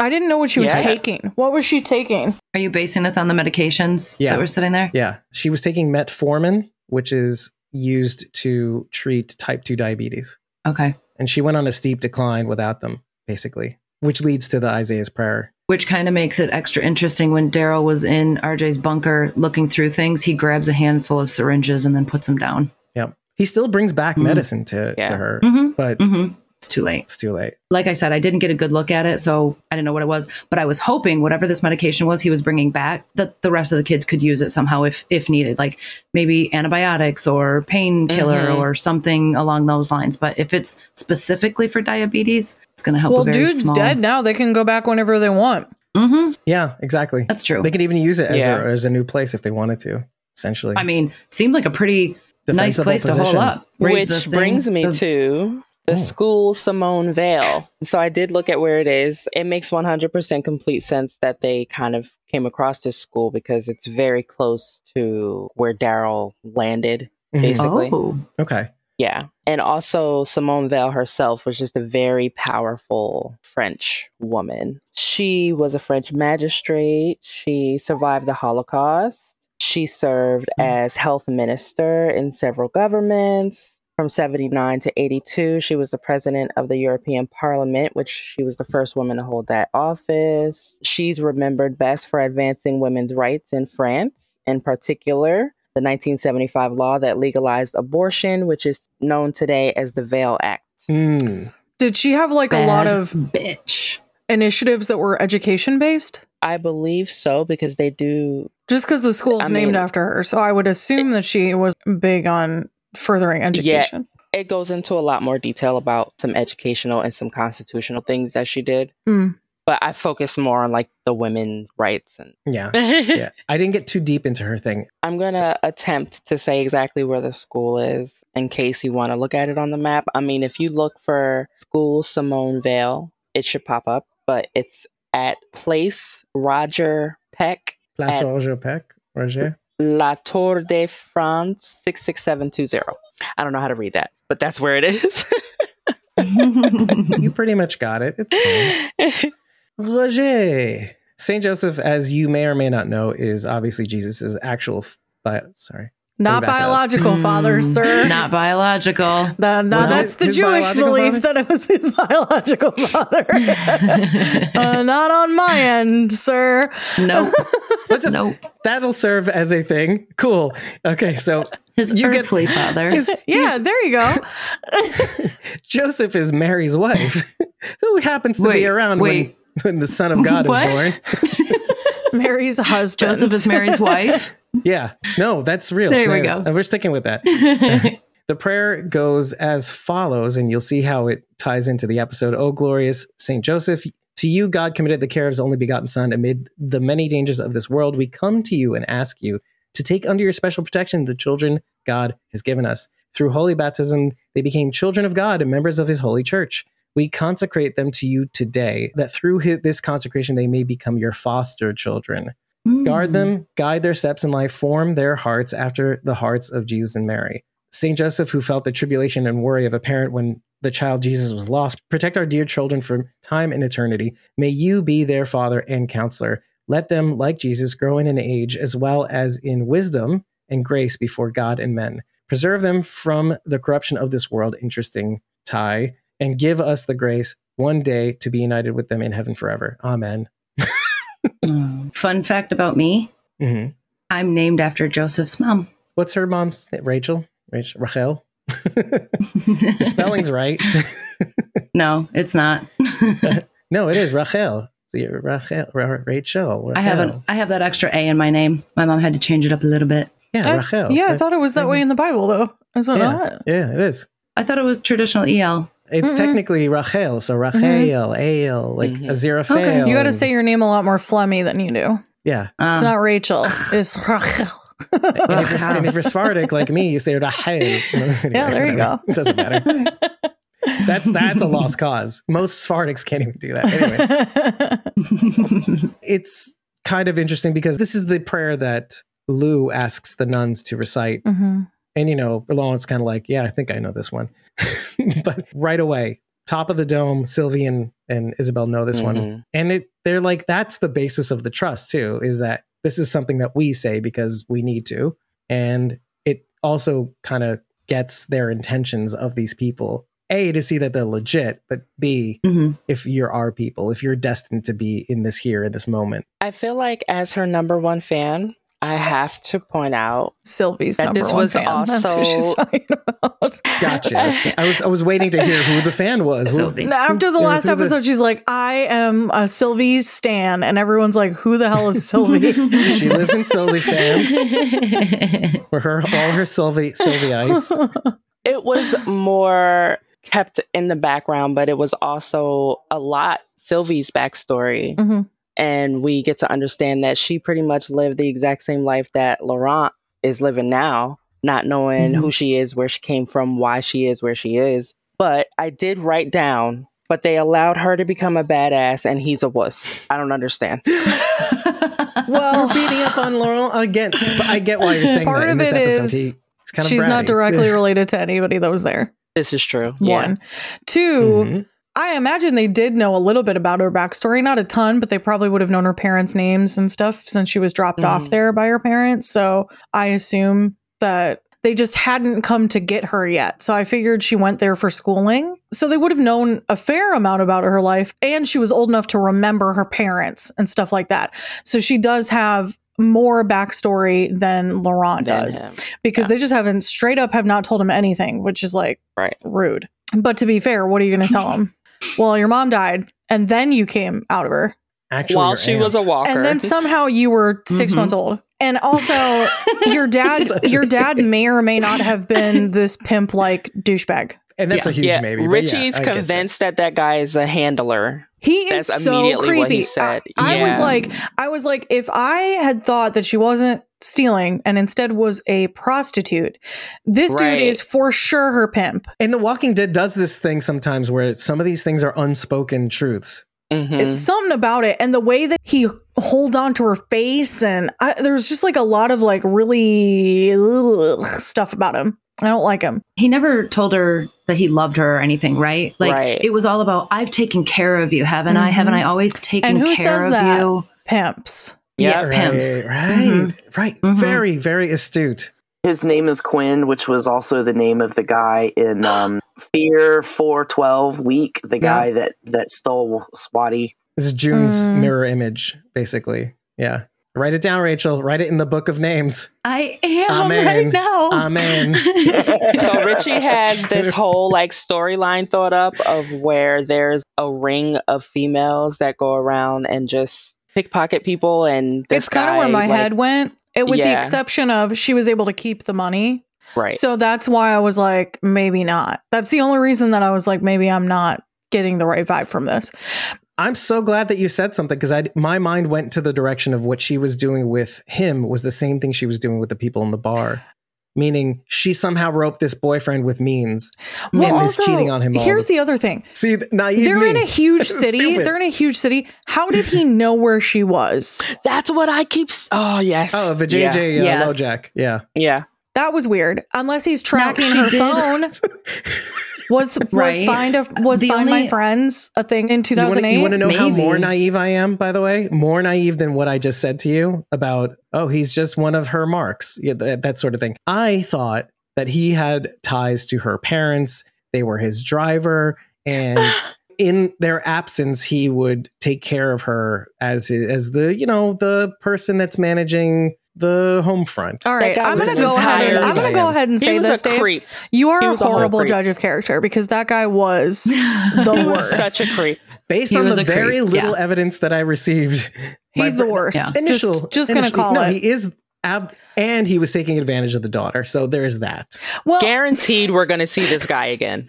Another one of her marks. I think so. He had a gun on him. You know, I thought that at the end of my watch. I said, "Well, it wouldn't be interesting to see this guy again." yeah, I feel like he's gonna come be. back. He doesn't Yeah. have to. I, I, don't firmly, care. I'm, I'm a firm believer that he is the dad. I'm a Yeah. firm He's believer. Laurent's father. Mm. Yeah. I'm not Yeah. that settled on it. It I would think be so, interesting. that's why. That's why Lily wouldn't say anything about who the father was. And she said, "I was afraid you would be mad." Those are her like exact words. because Mhm. of the relationship they have. Yeah. that's nebulous, and we don't know what's going on here, but we do. Because what other reason would she have to hide a pregnancy? Right. Which means she knows too. this would be a very far stretch, but unless, in addition to being, you know, a Oh. prostitute for this horrible guy, she was like bottom bitch and like sort of also had somewhat control over the lower tiered prostitutes in this hierarchy. She might have been like a team with Quinn. You know what I mean? And she does. I mean, she doesn't want her girls getting pregnant. So I- Isabel doesn't want. Is she okay? She she has like a Mhm. Right. relationship. Okay, okay, gotcha. But but then I but then I backtrack and I'm like, this is her sister too, though. Like, That's would kind of she what I was Plus, do that? I don't know. her It doesn't. sister? It seems kind of weird because I don't when she brings Lily down with her, she's like, "I'm not leaving my sister behind," and he seems almost yeah. like, uh, "Okay, like where did she come yeah. from?" Where did she come from? so yeah. I was almost like, "What's No, going did on know- here?" Yeah. You know what? You're right. That there is that. Who is this person? But but are you Sounding overcompensating for the fact that you bang that chick and put a baby in her? And if he knows that she's pregnant with his kid, wouldn't he want even more so to get rid of her? Well, That's kind of what I was thinking. that's before. he was really trying to sell Mhm. her on getting Mhm. her out of there. Mm-hmm. Because what does it do for you? So what? You bring her with, and there's not a baby doctor. Right. You're Right. saying you're coming back to Paris in a couple days. You don't care if she's along or not. There's something else going Mhm. on there. It was suspicious. Yeah. You can even go as far as to say this: he's not the baby daddy, but when Isabel is out on the prowl, maybe he or Lily approached him to be involved in his business, and he's like, "Yeah, I could use another bitch." And then he she goes out and gets herself pregnant with one of the clientele, and of course he's responsible for that. Isabel having tried to shield her from that life, Yeah, and that's but why she pimp, would be angry. a pimp wouldn't A care pimp about does that. sample the merchandise sometimes, yes. But This reminds me. so I just watched Idiocracy again the other day, and I don't know if you guys remember the beginning of that movie. shift. Well, at the beginning Yeah, of that of movie, when they're talking about who they've who they've gotten to do the study, the sci- like that head guy who's like running that whole operation, he talks about Upgrayedd. Upgrayedd is the pimp of Maya Rudolph's character. Maya Right, right, Rudolph's right. character is a hooker, but Luke Wilson is so oblivious that he doesn't get it. But Upgrayedd is like her ex boyfriend, is what they call him in the movie, but he's her pimp. He's the pimp, right? And he'll find out, and right? the guy That's at the whole beginning thing. of the study is like, and as we all know, pimping ain't easy. And like he does like it just is like so good. It's so funny. And that's that's what the catalyst for the whole movie. Because he gets arrested. That guy who's the head of the program gets arrested for being involved in the in the ring. In the pimp ring because he becomes besties with Upgrayedd. and it's like it's like U P P G G R A Y Y E T or something. It's like the stupidest. Wow. It's the stupidest spelling. It's I don't. That's not it exactly, but anyway, great movie. Crossover point to Tales of the Walking Dead because it stars Terry Crews, right, right, Mhm, exactly. mhm. As uh, President Camacho. Yeah. President. Camacho. Mountain Dew Nice. is in his name somewhere. President Dwayne Elizondo, Mountain Dew, Herbert Camacho. Herbert Camacho. okay, so let's jump to the castle where RJ Gaines, not Grimes, is, hold, is held up. Our beloved Lone Star State Texan, stuck in France. Sounds familiar. From Giddings, First of all. Texas. Giddings, yeah, Giddings, Texas. The first thing I wrote down in my second watch, obviously, is this is a mirror reflection for Daryl. Not just because of the obvious on the nose shit, it's because what RJ Gaines says I have a wife and kids to get back to, and you got to do what you can to get by. This is his whole Mhm. modus operandi. He's the extreme opposite parallel of Daryl. Same background, but different characters. And this is just off the heels of telling Isabel, that's what, what I'm here for. I'll lie and do whatever I need to do to get to where I need to be, which is home. And here's this character doing the same thing, but in like an extreme version. He sees children all around him and he can't wait to screw them over. Well, Unlike Daryl, who takes the time to help people in need. let's say this. I, I want to preface this conversation with clearly this guy's not mentally well. After 12 years I don't know trying that to get he's. back home. I don't know that this was the person that he originally was. I don't want to be like. I don't want this to become like an America is the worst trope. Okay, like, like in The Last of Us, when Ron, Ron Swanson, when Ron Swanson went and cleaned out the town of everything, we were like, yeah, that's the smart thing to do. But now this guy does it, and we're like, oh, he's evil. So you know, it's it's perspective. exactly. It's It's all in the perspective. Mhm. So that's the thing, because I was like, this guy, man after my own heart, he's got a hoarding pile. yeah, he's a prepper. I, He went I'm in. couponing. He went couponing. Got It's some like if you like to if you like to coupon, we've to got on stuff to talk about. You know what I mean? Um, I think he does. It's a match made in hell. Anyway. Oh my First of all, let's apologize in advance for Kira's belly aching, literal. Anyway, we just made and it he's up. got got so toothpaste. toothpaste. I, I, me too, because you know what? You get it for free when you coupon. So to eat. it made I don't me think of my favorite episode on The Walking Dead, which is six ten, where They Rick is find any looking for toothpaste. toothpaste for Michonne, Yeah. And Yes. and they find the toothpaste because it's at the in bottom of the the lake. It's in the truck that Daryl and Rick then later roll into the river, into the lake. Mhm. To be fair, Jesus was kind of fucking shit up for them. Dave, did you What just say you that Jesus fucked everything up? Because yeah, Jesus always. Fu- oh, I mean, well, for us mostly. Everybody's like, "What is happening?" Charity started it. Just, I, I buried it though. I buried it though, so it's fine. It's a cure. the non-believers I'm rolling. gone. Yeah. Dave, I gotta go to work. Literally, I just got Jesus, sorry. raptured. Bye, guys. Uh, bye. That was actually a tractor beam from an alien. Sorry. my favorite part of RJ Gaines is when he's hanging off the bridge and he's like, "I'm an American." I'm Oh an my god! Okay, that's when I I'm was an like, American. when he yelled, "I'm an American." I was Fair like, I was like, I was like, Fair oh, warning, Mr. Gaines. Walkers don't care. He's just trying to warn the walkers that as an American, he's probably full of McDonald's and KFC and Taco Bell, and so they should he's be gonna be really good. He's gonna be great tasting. Yeah. He's all those Just like walkers gum, are it never have leaves your diarrhea. system. He's Oh, yeah. Well, that's true. he's not very nutritious. when he said that, all I could think was, "Oh my god." I'm so glad this doesn't air in France. That was all I could think was because I was like, I was like, I don't need, I don't need anyone to think that this is real. I can guarantee you, if I'm being eaten by walkers, I'm not yelling, please stop. I'm an American. I'm not yelling that. That's literally the Right. last thing I would yell. Like I would be like, uh, "Oh no, God help me! Um, someone Memento kill mori. me!" Ah. Um, Yeah. Screams, shrieks. Just literally Yeah. anything other than I'm an American. So when I saw that, I was like, Right. "Oh no, I don't like I, this. Does not bode well for the American people." We'll just- we- they should have, you know what? We should just go like communist China and just edit it out for American audiences. And if I can hear in France, oh my gosh. you know, let's. I love the little joke they throw in there when they're introducing Daryl to Lou and the others, and she's like, he- he's like, he doesn't speak French, and she's like, after all this time, he's like, you know, American. Americans. Americans. Oh, yeah. That's your. That's Father Daryl you're talking about.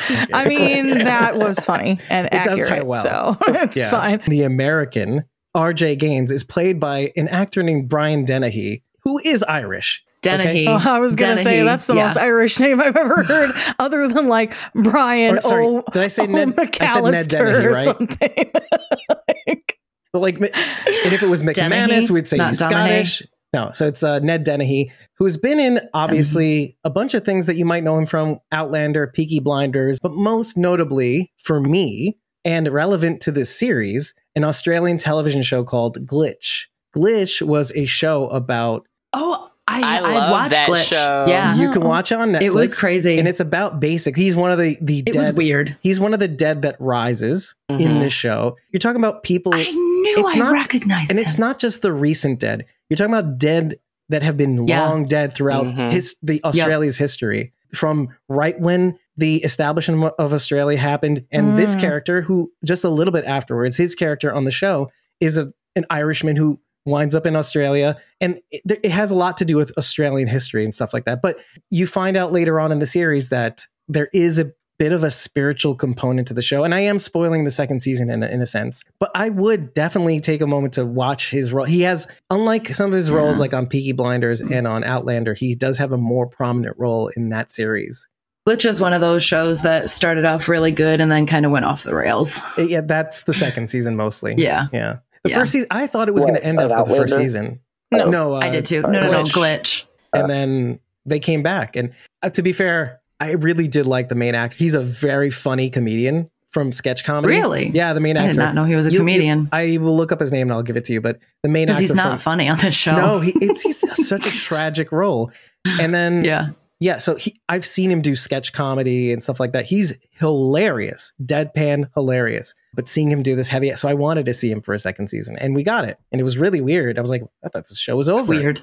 I love his version of the American accent, him. though. I loved him, and No, no, he's great. I thought he was great. And also he his eyes, okay, so his eyes really sold the like man, the manic crazy. He reminded me a lot of how what was her name? Claire? Second season of The Walking Dead, the crazy woman in the woods. Daryl Clara. meets her. Clara. The, The one that Rick Rick, meets. Rick Right. meets With the head in the box. in a bag. She's trying to feed Rick to her husband. hmm that look, that expression, like on her face, he like was giving that expression. so I was that's what it reminded me of. Also, he had a Walker moat, which is incredible. Yes. Right? Yes. That was awesome. Case I wanted to mention the Walker moat. Yeah, He- Case he's an. American That's it. hero. I don't even care what anybody else says. It helps to have a moat pre-built for you. yes, Yeah. yes. You just gotta Um, But filling in. it with walkers is a great idea. Ned Dennehy was Lionel Brown on Outlander. I haven't gotten there yet. I don't think Case in Oh, point. okay. Yeah. The sh- the show or the movie? Does The show. season six. It's the oh, show. Okay. Okay. It was in the Yeah, latter it's season. like season five and six. Oh, weird. They're in France on that show too. There you go. Ah, so it was convenient for him. In that scene, there's one little shout out, a little Jaws homage by blowing up the compressed air tank to take out the walkers because Mm, that's how they took out yeah, Jaws. yeah. Spoiler, spoiler alert, y'all.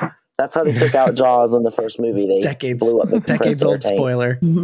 Uh, And there was fuel there too, by the way, because that was one of the things they stole from the children is uh, petrol as well. A lot of damage done that day. You know what? Daryl did get away with destroying a place, just not the way Just it usually yeah, happens. in a different way. Seems like the structure held up though. yeah, no, it, it, I think the whole thing pretty Oh, much held because they up. it just Yeah. blew up the moat. Mm-hmm. Yeah, they well, they'll find more. They'll find more. They always find more. They kill that guy or whatever, and all they take is like they didn't take all the rest of the supplies. Like go back and get the rest of the supplies, people. Well, that's what I was saying. The kids Mhm. can go back anymore. and Yeah, they have restock. time. They've They have got time. time, now. Because I doubt there's other Yeah. people in that area. Yeah, They slayed the dragon. Mhm. Ned Dennehy. They I did. mean, R.J. Gaines. Yeah. So the history lesson. Did you guys look up the? Le Tarak? Yeah, yeah, I did look up that. there were two. There were two beasts, mythical beasts. Well, one's not really mythical. We don't know Let's what talk it about the second one first. Okay. They're playing hide and seek just beforehand. Mhm. But the game of slaying La Bête de Gévaudan, it's basically where the game hide and seek comes from, essentially. La Oh. Bête de Gévaudan. Okay. It was a beast that hides and rises to attack others. It was legend from between 1764 and 1767. A mysterious creature called the Beast ravaged a rural region of Gévaudan, is a, is a region in France. About 100 men, women, and children reportedly fell victim. France was in a slump at the time on the heels of the Seven Years' War. So there are many encounters with the beast that were very heroic, but one in particular was with children who heroically fought it off, basically. So it's a, very interesting interplay with the whole hide and seek concept. You're taking this beast that hides and see, and people are seeking him out to, to slay it. And so it's very interesting. This is where the game comes from, essentially. Going back to La Tarasque, okay, that's the lizard. That legend is based on From what I read, it was all over the place. It had the head of a lion, the the body of like a turtle or like a turtle shell covering, for the legs shape. of a bear. Was it was like it's yeah, like, the claws of a bear, It's like so many different things mashed into one. the tail of a serpent, and oh, could blow poison smoke. That's what it was. It was another. Sure. Which, by the way, I did not understand at first what the gas masks were that the children were wearing at first. But if you think about it and you go back to the explanation of La Tarasque and it could blow poison smoke, that's the only thing that Mhm. makes sense, actually. They're afraid of La Tarasque. No, And his maybe he had smoke. smoke bombs at one point, That could be also. I mean, we didn't see or it, knew how to make them both. because they're both like things could be you can't make them. Yeah. and yeah. he'd hoarded a ton of stuff so like god only knows so even if he had like made smoke bombs just to like provide cover they could have been like oh he's a weird lunatic. creature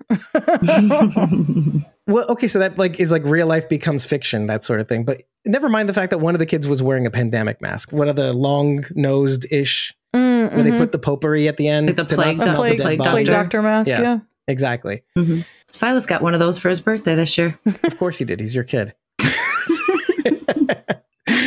um, I should mention that, okay, in the same breath as we talk about La Tarasque, we should mention that the in the Bête de Gévaudan, the hide and seek, is the scene that happens beforehand, which is first of all, he's easily caught, and they tell him, My daddy was the Count of Monte Cristo, essentially. He's humiliated. Mhm. And then finding out the mule, he's humiliated again that they lied to him. And this is why he fucks off and how he finds the mule is it's like further humiliation. And then he confronts uh, Sylvie and Isabelle about the lies and refuses to go in the cart. He walks alongside or, you know, in front of it or alongside it. what a kid reaction too i love that I kn- well, it's i'm what still relief. coming because you told me i had to but i'm Right. walking A journey of a, a thousand miles starts with a single step. At least there's that. And he's coming to grips with all this stuff too. So it was a very interesting look into a character who at first you you find he's precocious, he's inquisitive, he's he probing Daryl for answers. And then you find out he is just a kid. There Mhm. and he is exactly what he wants to be. Is just a kid, and he's he's putting he's having a fit. And so Taras was a legend from a town called Tarascon. It ravaged the town until Saint Marthe, which is Saint Martha. Charity, don't get a fit. Ugh, I know. Martha. I know.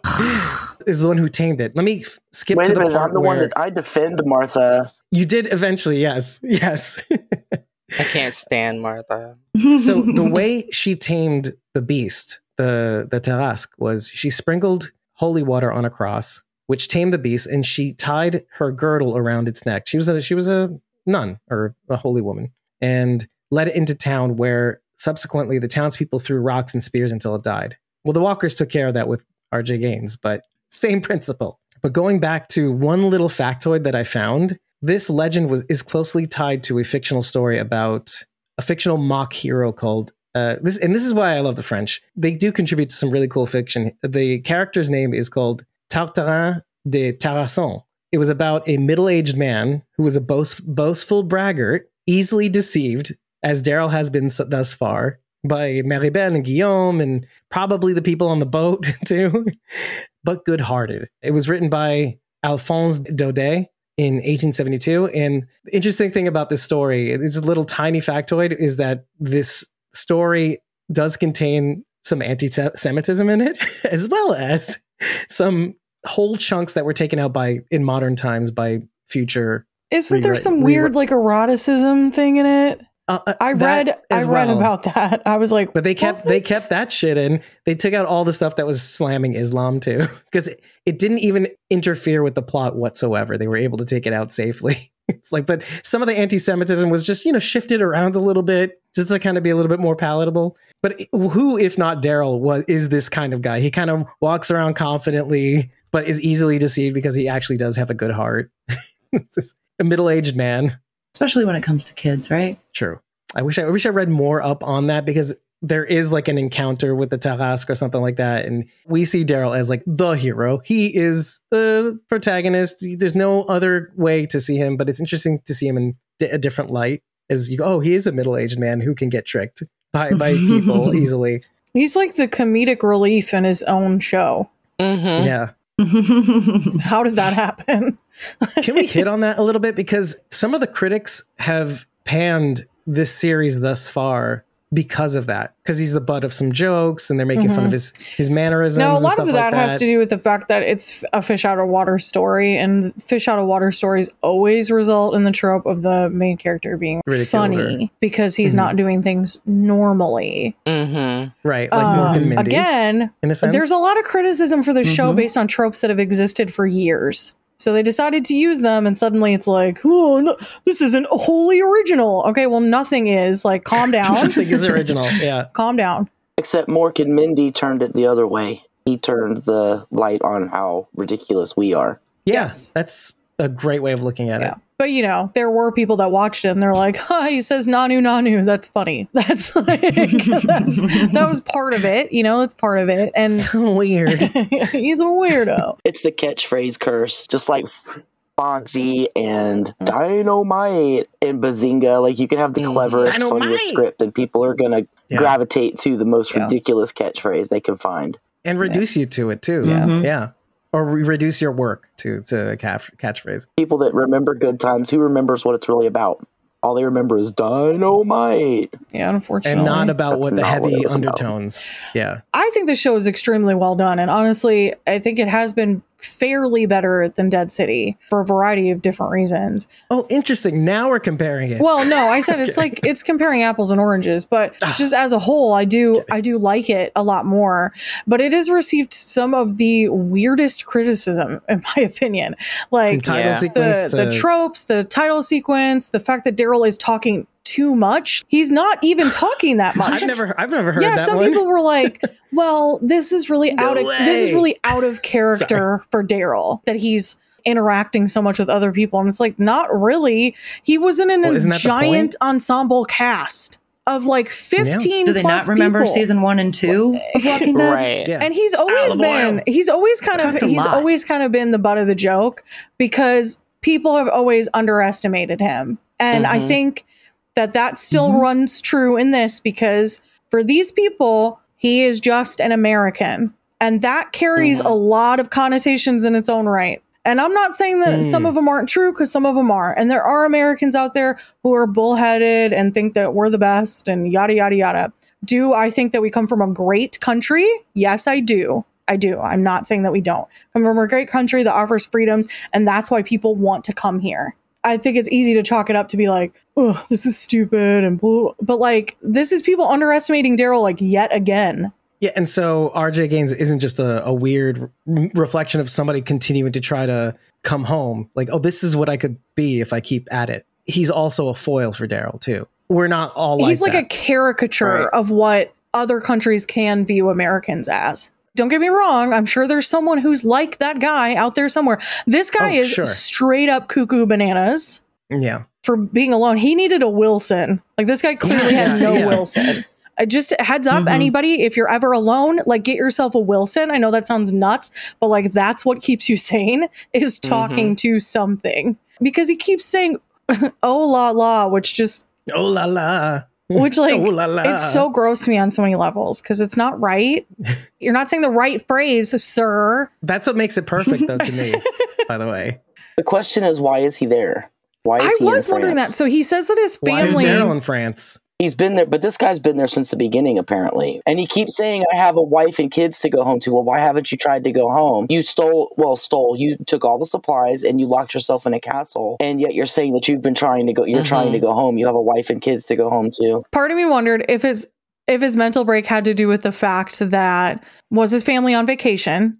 Did they die? And he is left being like like that never happened. No, they're in the US and I just have to get back. And if I get back, everything's okay. But I'm not gonna Hmm. try because I I know what actually happened to them. I wondered if maybe he was one of the scientists that's involved and he had a heads up that shit was going to happen. And so he stocked up on the supplies and put himself in the castle before the shit, all shit broke loose because he couldn't get back home.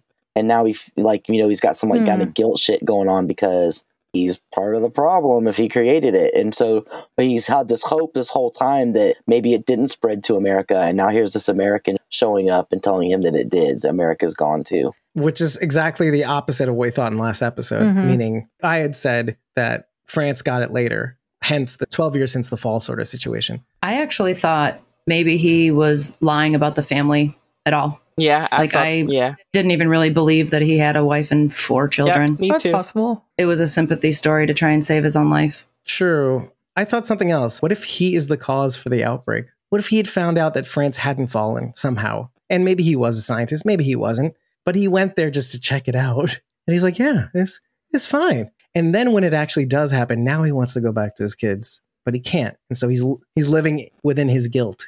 So you're thinking he he did see what happened in America and then fled for France because to me it, Without his wife and kids, let's say. to me he did seem genuinely shocked, by Daryl's yeah. comment. So I I I do believe that he wasn't aware of what was happening in America. That shock did seem I- genuine. Uh, well, but I was just I don't led to know. I- believe that I just that was, wasn't like, buying the family Mental story. break. Well, yeah, and you could even go as far as to say he left his wife and kids when they were very young, the kids at least when they were very young. And now he's thinking about them now that the apocalypse has happened. A lot of people think about the things that they could have done right before things happened. And maybe this is one of those Yeah. things. if it was about the whole this is like the last of us because laurent is immune blah blah blah scientifically many diseases do not pass through the placenta when a woman is pregnant hmm and if it does the baby is basically going to share the same fate as the mom and then Mhm. I'm where waiting.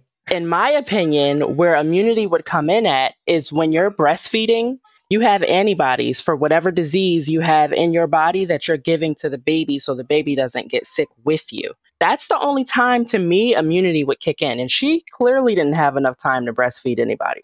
Mhm. Nope. She died mid childbirth. Yeah. But there are Yeah. there are many different types of diseases and also radiation. We learned this when we were covering Fear the Walking Dead in both seasons 5 and I think 7 where the only radiation that the placenta can't or whatever the umbilical cord whatever the whole I don't know women systems I'm not a doctor but the only thing that it can't filter out is ionic radiation. And in that respect it filters out the ionic radiation from the mother and it goes straight into the child, which is why Athena passed or was Mhm. was destined to, to not survive. It went in reverse. Usually the mother gets afflicted, the baby's protected Right. in those cases where that happens. But before Rachel goes, because I know you do have to leave, what we didn't do. do. in the beginning and something that I wanted to do, but for some reason it slipped our mind is I was trying to focus on initial reactions. Tell everybody about the face of face of horror competition because you never pump yourself up before the, the- you should.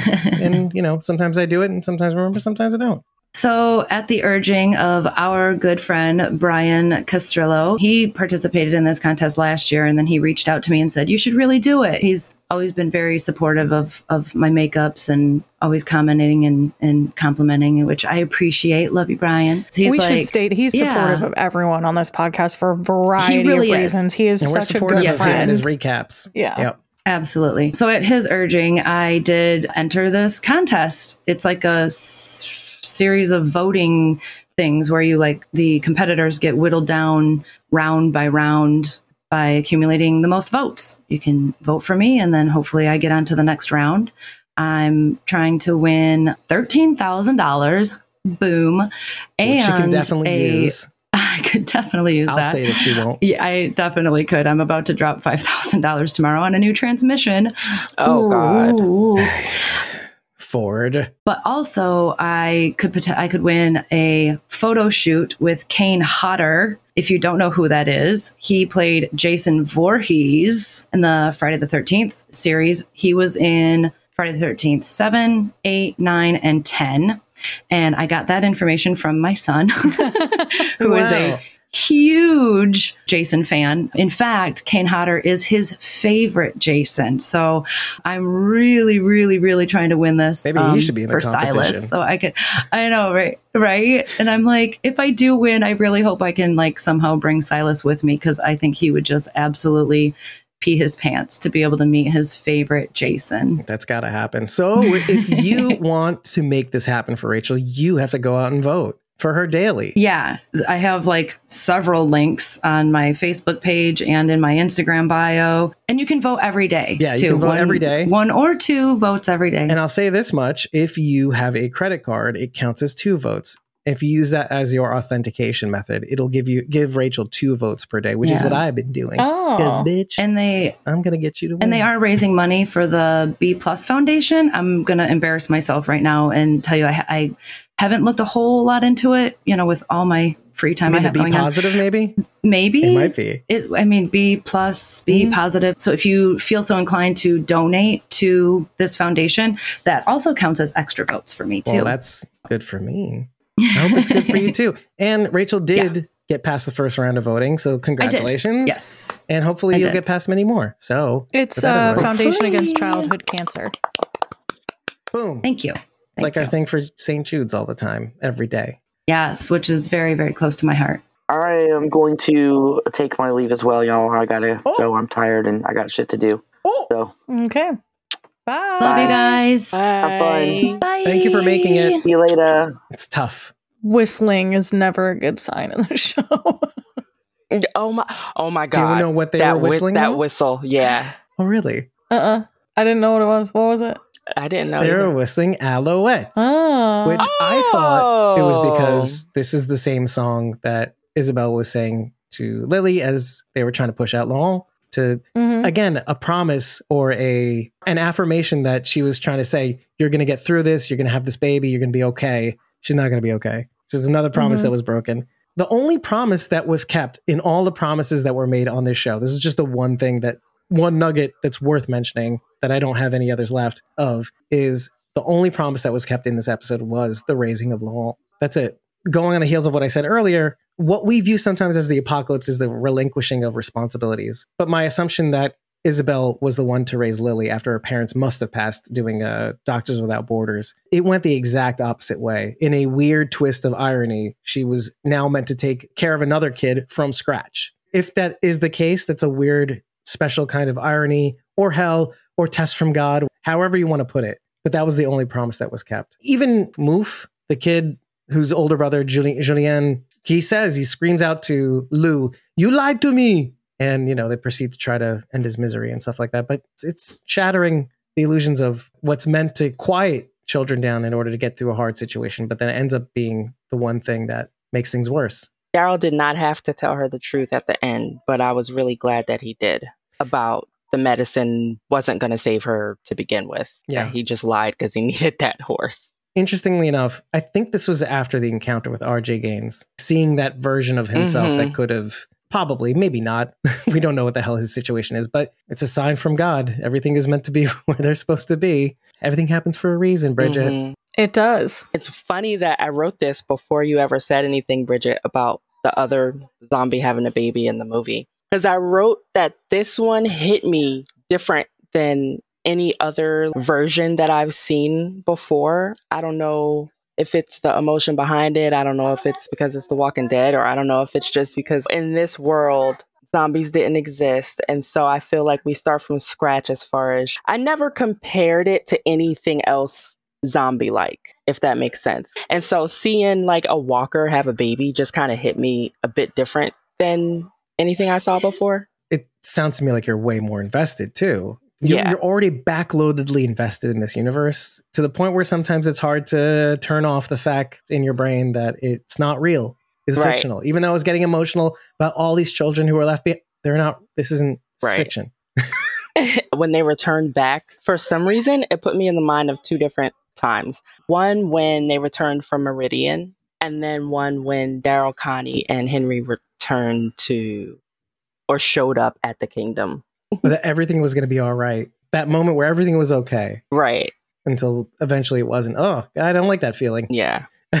you know, because eventually it wasn't. I did want to drop one more thing though. When they are at the funeral, let's say, of Madame Dubois, Laurent is the first one to cite Nanu Nanu. On the first watch, I didn't catch it. And on the second watch, I'm like, what a fucking clever kid. They took that thing that they normally probably take for granted, recite it like a prayer, watching it over and over again, not thinking anything of it. But Laurent, having seen this for the first time, said, oh, you know what? This is something special to them. And maybe even Madame Dubois. And maybe they learned something from this show. So I'm going to Nanu Nanu. It's very clever. Heartstrings. We should say one tiny thing about Alouette. Alouette is a weird song about French traders in North America, Canada, US, etc. Here are the lyrics to the song translated in English. Lark, nice lark. Lark, I'll pluck you. Lark, nice lark. Lark, I'll pluck you. And the last line is I'll pluck your head. Sure. Do you want to know the origin of that of that is? The lark is the first bird in the morning that sings, Hmm. at least when they were in the US. It's basically their alarm clock. So it was the first thing they want to kill in the Ah. morning. It's like fucking thing. I just I'm French. I don't want to wake up early for fur trappers and stuff. Oh, I'm gonna eat this bird out of spite. What's even It's terrible. uh, more unusual about this is this is a song that's not in America to children Ah, because very I know this song. So like, Yeah. you know, when it started playing, it's like Alouette, jante Alouette, Don't they all- I was singing with Uh, it. yeah, Yep. I. Not the plumeret. It's very interesting because it's like um Frere Jacques. They're the Mm. two songs in French that I have learned as a child, which is up. just like weird. There's a huge reason for that, though. During World War II, when the French and the US were pairing Mhm. up, a lot of the GIs came home learning Frère Jacques, particularly, and Alouette. So that's why people, like even me, know. We have some relatives that grew up in Lebanon, too, and Lebanon was taken over by Napoleon and the French colonization of those mm-hmm. countries. There's a lot of French influence in those countries. So we learned all those songs as well. this is interesting because I was taught. I must have been taught them in school because I don't know that I would have been taught them otherwise. I mean, my dad's from England, so maybe he would have known them. I want to go as far as preschool. Well, even. yeah, nursery Same. rhymes and songs are a pivotal teaching piece. And clearly that's why they stick with us, is why you remember things like Alouette and Frere Jacques. Although I do not remember the words to Frere Jacques, I just remember Frere. Dormez-vous, Dormez-vous. sonnez la matine, ring the bells. Ding dong dang. That's it. That's that's the song. My brother Jack, are you still sleeping? Ring the bells. It's again, it's a song about waking, up. Yeah, Fucking the lark, the the horned lark interesting. is waking me up. the French do not like being woken Me up. Me neither, dude. Me neither. That's how we see we bond. Or maybe that's how it was. That's like, oh right, yeah, Yeah, we, both- hate getting we up get early. along.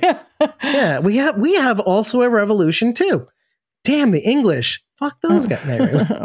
Uh, thinking over the first episode again, I'm starting to think. Now, this is just like a wild haired theory, so so don't think that this is my thought on this. It came into my brain the other day, and I was like, "Hmm, that's interesting." I'm starting to wonder if not Kublek, if her people. So, what's the purpose of the boat? Like, that's what I was trying to think of. Like, why You're talking about Genet's purposes purpose with yes, the boat? not Kublek. That's her name. And I thought, well, what if this does have something to do with the scientists who made this worse? In the stinger to the Yeah. Walking Dead world what beyond. if this has something to do with them? Like, what if they're the walkers in the U.S. are more base, like basic strain, and so that's why they're trying Basic to pull them over to be able to like gather, Mm. like cultivate that data from before? Because if there's some sort of mutation or variation, then maybe. And then I was thinking, have they then brought that variation over to the U.S. And is that why the variants technically they showed up at the beginning, but that was really just Frank Darabont. But Mhm. is that Yeah. why they didn't show up until the end? Because this just happened in the last couple of years because they've just had the boat for three years. I don't know. Or maybe we're wonky too. By the way, maybe the variants are our attempt to slow or curtail or end the Walker I apocalypse. don't know. My whole thing is like, where are the fast, strong walkers? Because I want more of that because that was horrifying. Mhm. Oh well, guess what? You might get that in the next. Thank episode. God. Finally. Boom. if this is connected to CRM and it's after the events of World Beyond. I'm thinking that they're tired of getting their labs destroyed. And they decided if they can get what they need and run out onto the water where basically nobody is, then they can Mm. do what they need to do uninterrupted. And then still the lab Right. was destroyed, so they're idiots. Right, exactly. Yeah.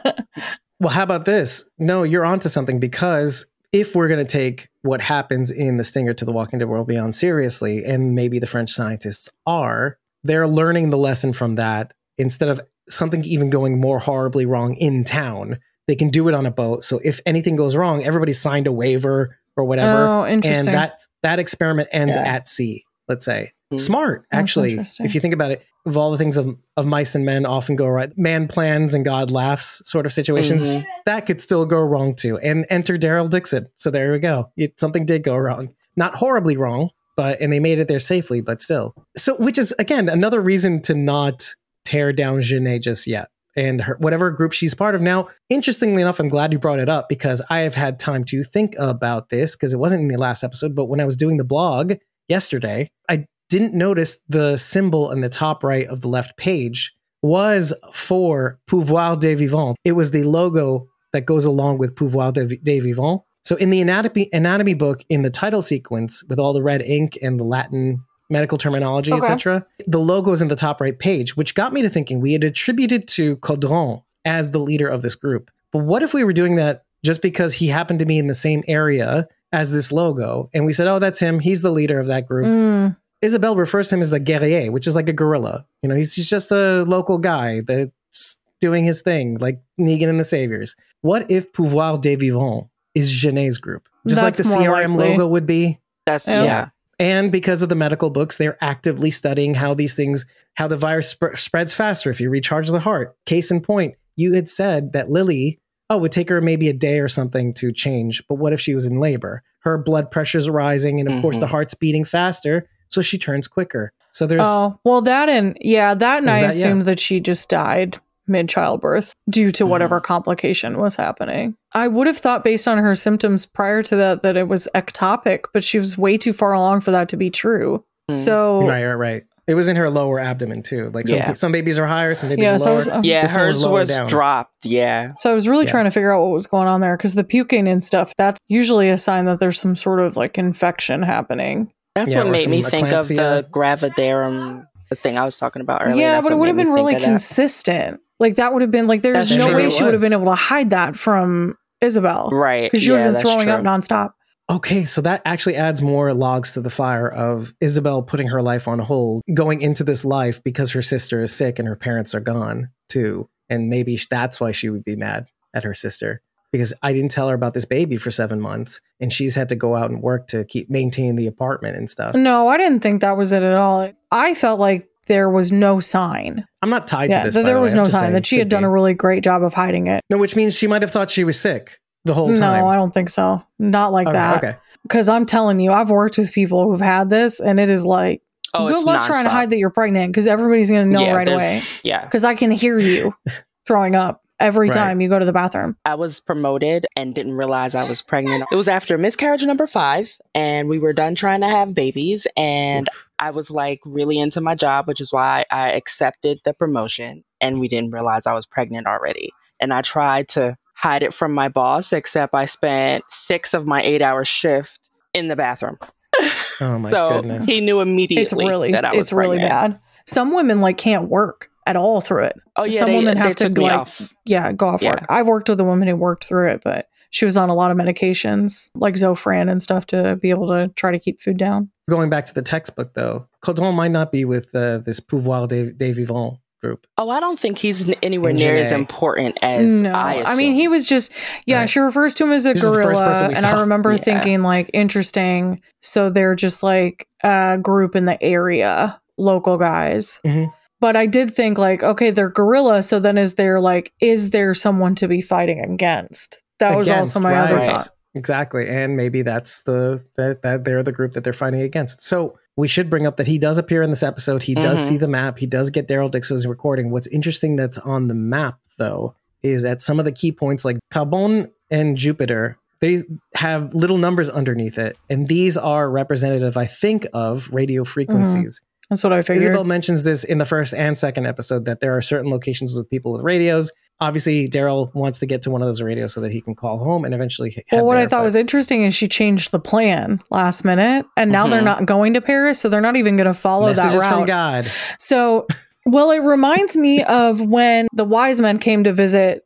So this is New Testament, Dave. So sorry, this is No, I- New I'm- Testament. I'm all Um, ears. I don't really know so stuff like that. after after Jesus was born, the night that he was born, there were the wise men, and you don't know how many there are. It's often depicted as three of varying ethnicities, but you don't know. You don't know where they're from or anything like that. Just that they were Right. from far away, Which is why they probably picked three because you could pick three different cultures or ethnicities. based on the star that was bright in the sky on the night of Jesus' birth, it fell in line with prophecies in scripture. And so they were like, this is it. We've got to go. Now, the false depiction often is that they showed up on the night of Jesus' birth. Not true. The only men to show up on the night of Jesus' birth were the shepherds that were in the fields nearby. So the wise men show up. It's assumed that Jesus is probably two around this time by the time they finally get there. So they've been traveling for two years because they left at the time that they saw the star and they followed it. So this is the other thing that's interesting is did God guide them on this journey or was the star still there? Did the star move along with them to show like where Jesus was? But anyway, they follow the star. On the way there, they stop by King Herod and King Herod is like very interested in what they're doing because they're saying like we're going to see the one who's been prophesied we're going to see the messiah and he's like interesting i don't like that because i'm king Right. and i want Makes ultimate sense. power and i don't want to rival any other kings here Ties with Saint Laurent too. so yeah Saint yeah that's true We should just call Laurent Larry. So when they get there they tell the family about king herod and then i think joseph has a dream to go to egypt to get out because herod is coming for them. And so they do leave and they go to egypt and they're there for many years to avoid king herod's wrath. And so i just thought that was really interesting because it's that last minute divine intervention to say like nope not that. You're not going to keep doing what you're doing. Go this different route. And that is what they end up following. And then as a result jesus lives because otherwise he would have been murdered as a child. It's a lot like the 40 year journey in the desert. Mhm. What most people don't know why the Jews spent 40 years in the desert, and it was actually to remove a generation who had took part in the sin of the golden calf. Well, yeah, it was punishment. They would not have wandered for that long had they listened. every one of but them- because they went and yeah, and because it didn't it's a very short journey. Aaron like Aaron was the one who gave them the gold. He like melted it down for them to make Yeah. the calf. And what's interesting about that is the idea of mob mentality. Mm-hmm. And we get from that the virtue of pikuach nefesh, which means do what you need to do to save your skin because your life is precious Mm-hmm. and sometimes you will have to do things. This is a, this is like a stark difference from the, the contrast of like some people who view it as martyrdom. Oh no, I'm not. I'm going to die on this hill, Mm-hmm. a martyr. And so we but we value the premise of actual and that's interesting because they wander through the for that specific amount of time to get to that specific leader Mm-hmm. and to get here at the perfect moment where he's two and can travel not like a baby and make it through the desert to reach Egypt too. Which it's not a long it's not a long trip, but it's long That- enough. at that point, Joshua becomes leader because Moses was told, "You will never, you which will is never thing. see You need to wait the other side of Yeah. this." I'm sure there's things that we obviously miss, but if you like what you heard, head over to ratethispodcast.com slash squawking dead. Leave us five stars on Leave us five stars and a pamplemousse. Sure. oh no, actually it's uh, leave us five stars in an aubergine. Yeah, and pamplemousse is grapefruit. It was just the only, it was the only fruit or vegetable I knew. it's the only the grapefruit. Yeah, pamplemousse or uh, there's no grapefruit emoji. Oh, you're weird, Bridget. anyway, aubergine.